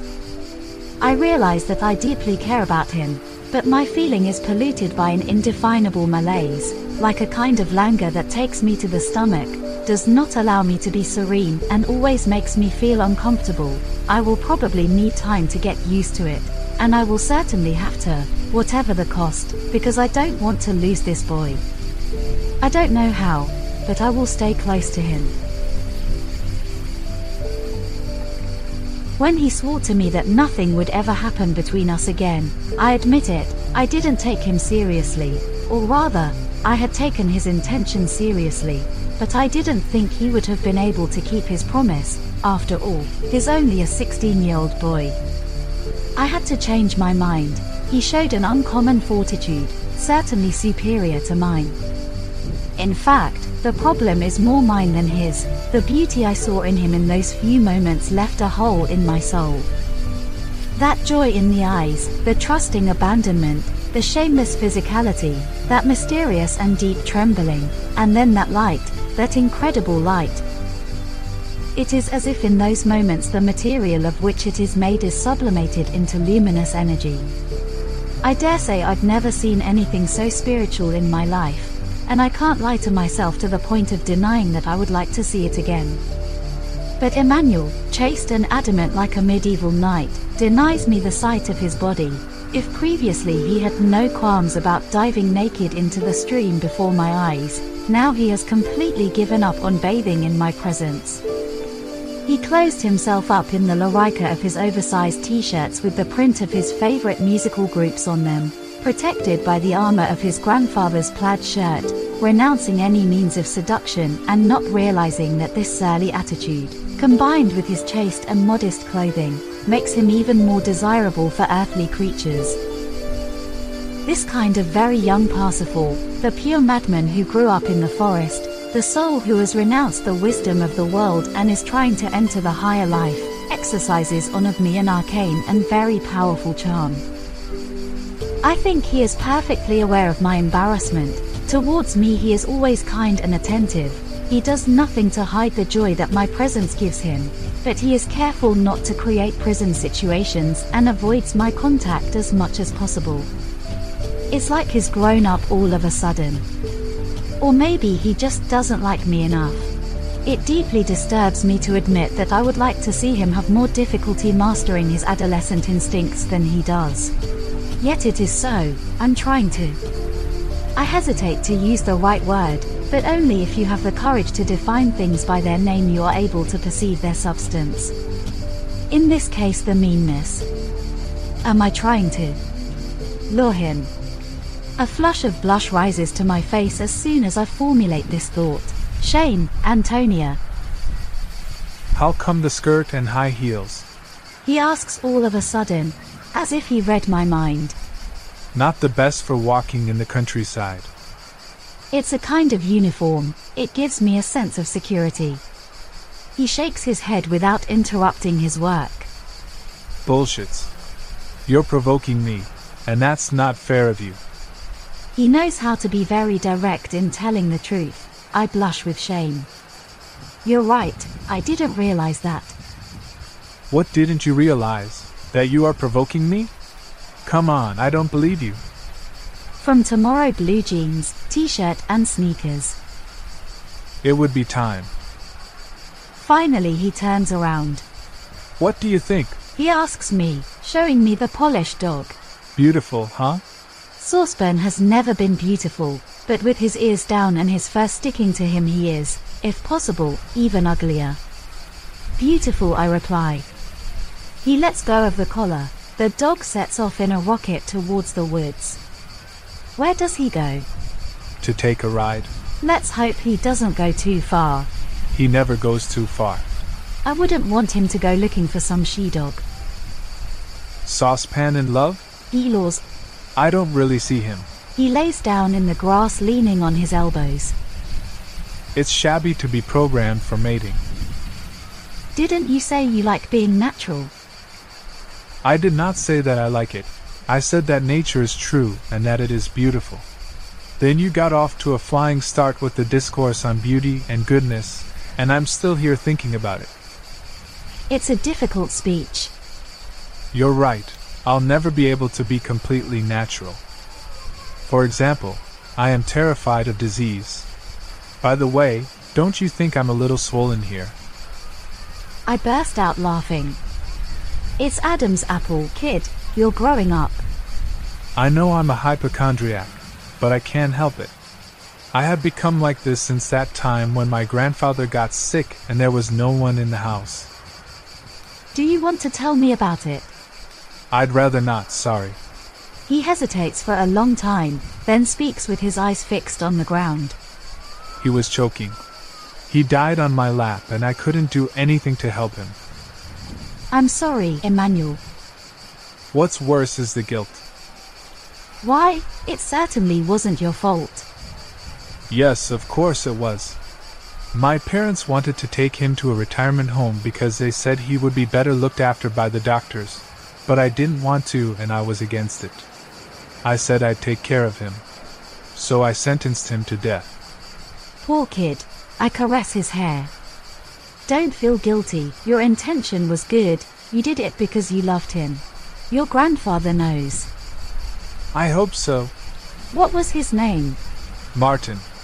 He was completely different from the other males in my family.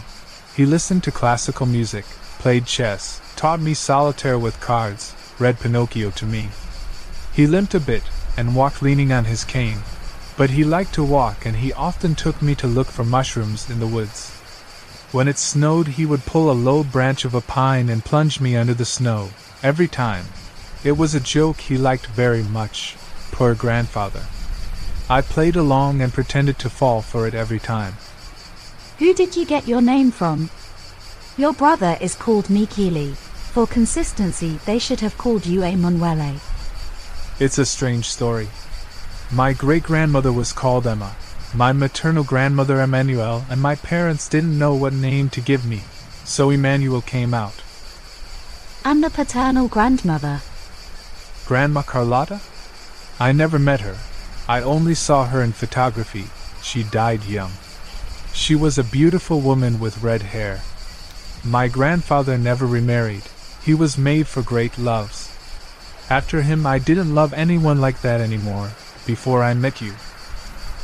This is, without a doubt, the most beautiful declaration of love I have ever received. Why don't you ever tell me about your mother? Because I don't have much to say. My mother lives in a world of her all of her, and you have to let her stay there. She has always been beautiful, courted by all men.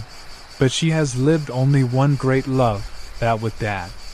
She can't get out of the fairy tale she invented, where she is the princess, and he is the prince who took her to live in an enchanted castle. The problems don't touch her, she puts her head in the sand and pretends they don't exist. Every now and then she looks to see if things have calmed down, and if she sees that it's okay, she goes back to sit in the living room and turns on the TV. I love her, she is a good person, but you cannot expect protection from her. If anything, the other way around. Dad is having a hard time with work, but every time he and my brother talk about business, she gets up and walks away, as if it doesn't concern her. A few years ago, her Siamese cat ate a poisoned mouse and got sick. Do you believe? She didn't want to see him anymore. She said she couldn't bear to see him suffer. I called the vet, treated the cat for two weeks, and eventually he recovered. Where is he now? He died. Ah, He was an old cat. I understand.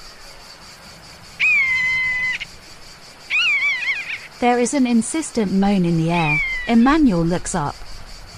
There's a raptor up there. He has sighted prey. I look up too and see the slow whirling of a large dark bird above us. It's a buzzard. He must have seen a rabbit, a mouse, a dead cat. But where is Saucepan? Suddenly Emmanuel widens his eyes, leaps to his feet and runs off through the woods. I get up and chase him, but it is impossible to keep up with him. He flies through the trees in long deer leaps. Panting and exhausted, I finally see him kneeling on the side of the road, motionless. Saucepan is lying on the ground, the car that hit him hasn't even stopped. I lean over the animal, he breathes, turns his head to look at me and lets it fall back. I tell Emmanuel, don't move him. I go to the car, we'll take him to the clinic. I do it in a flash. Emmanuel in shock, says and does absolutely nothing.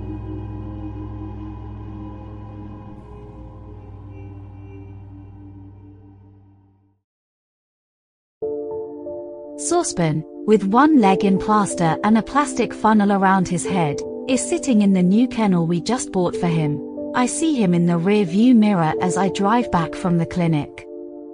He looks dejected but composed and dignified. Emmanuel turns to give him a caress. He looks like a 17th century nobleman, right? Yes, and of high rank, a marquis or something.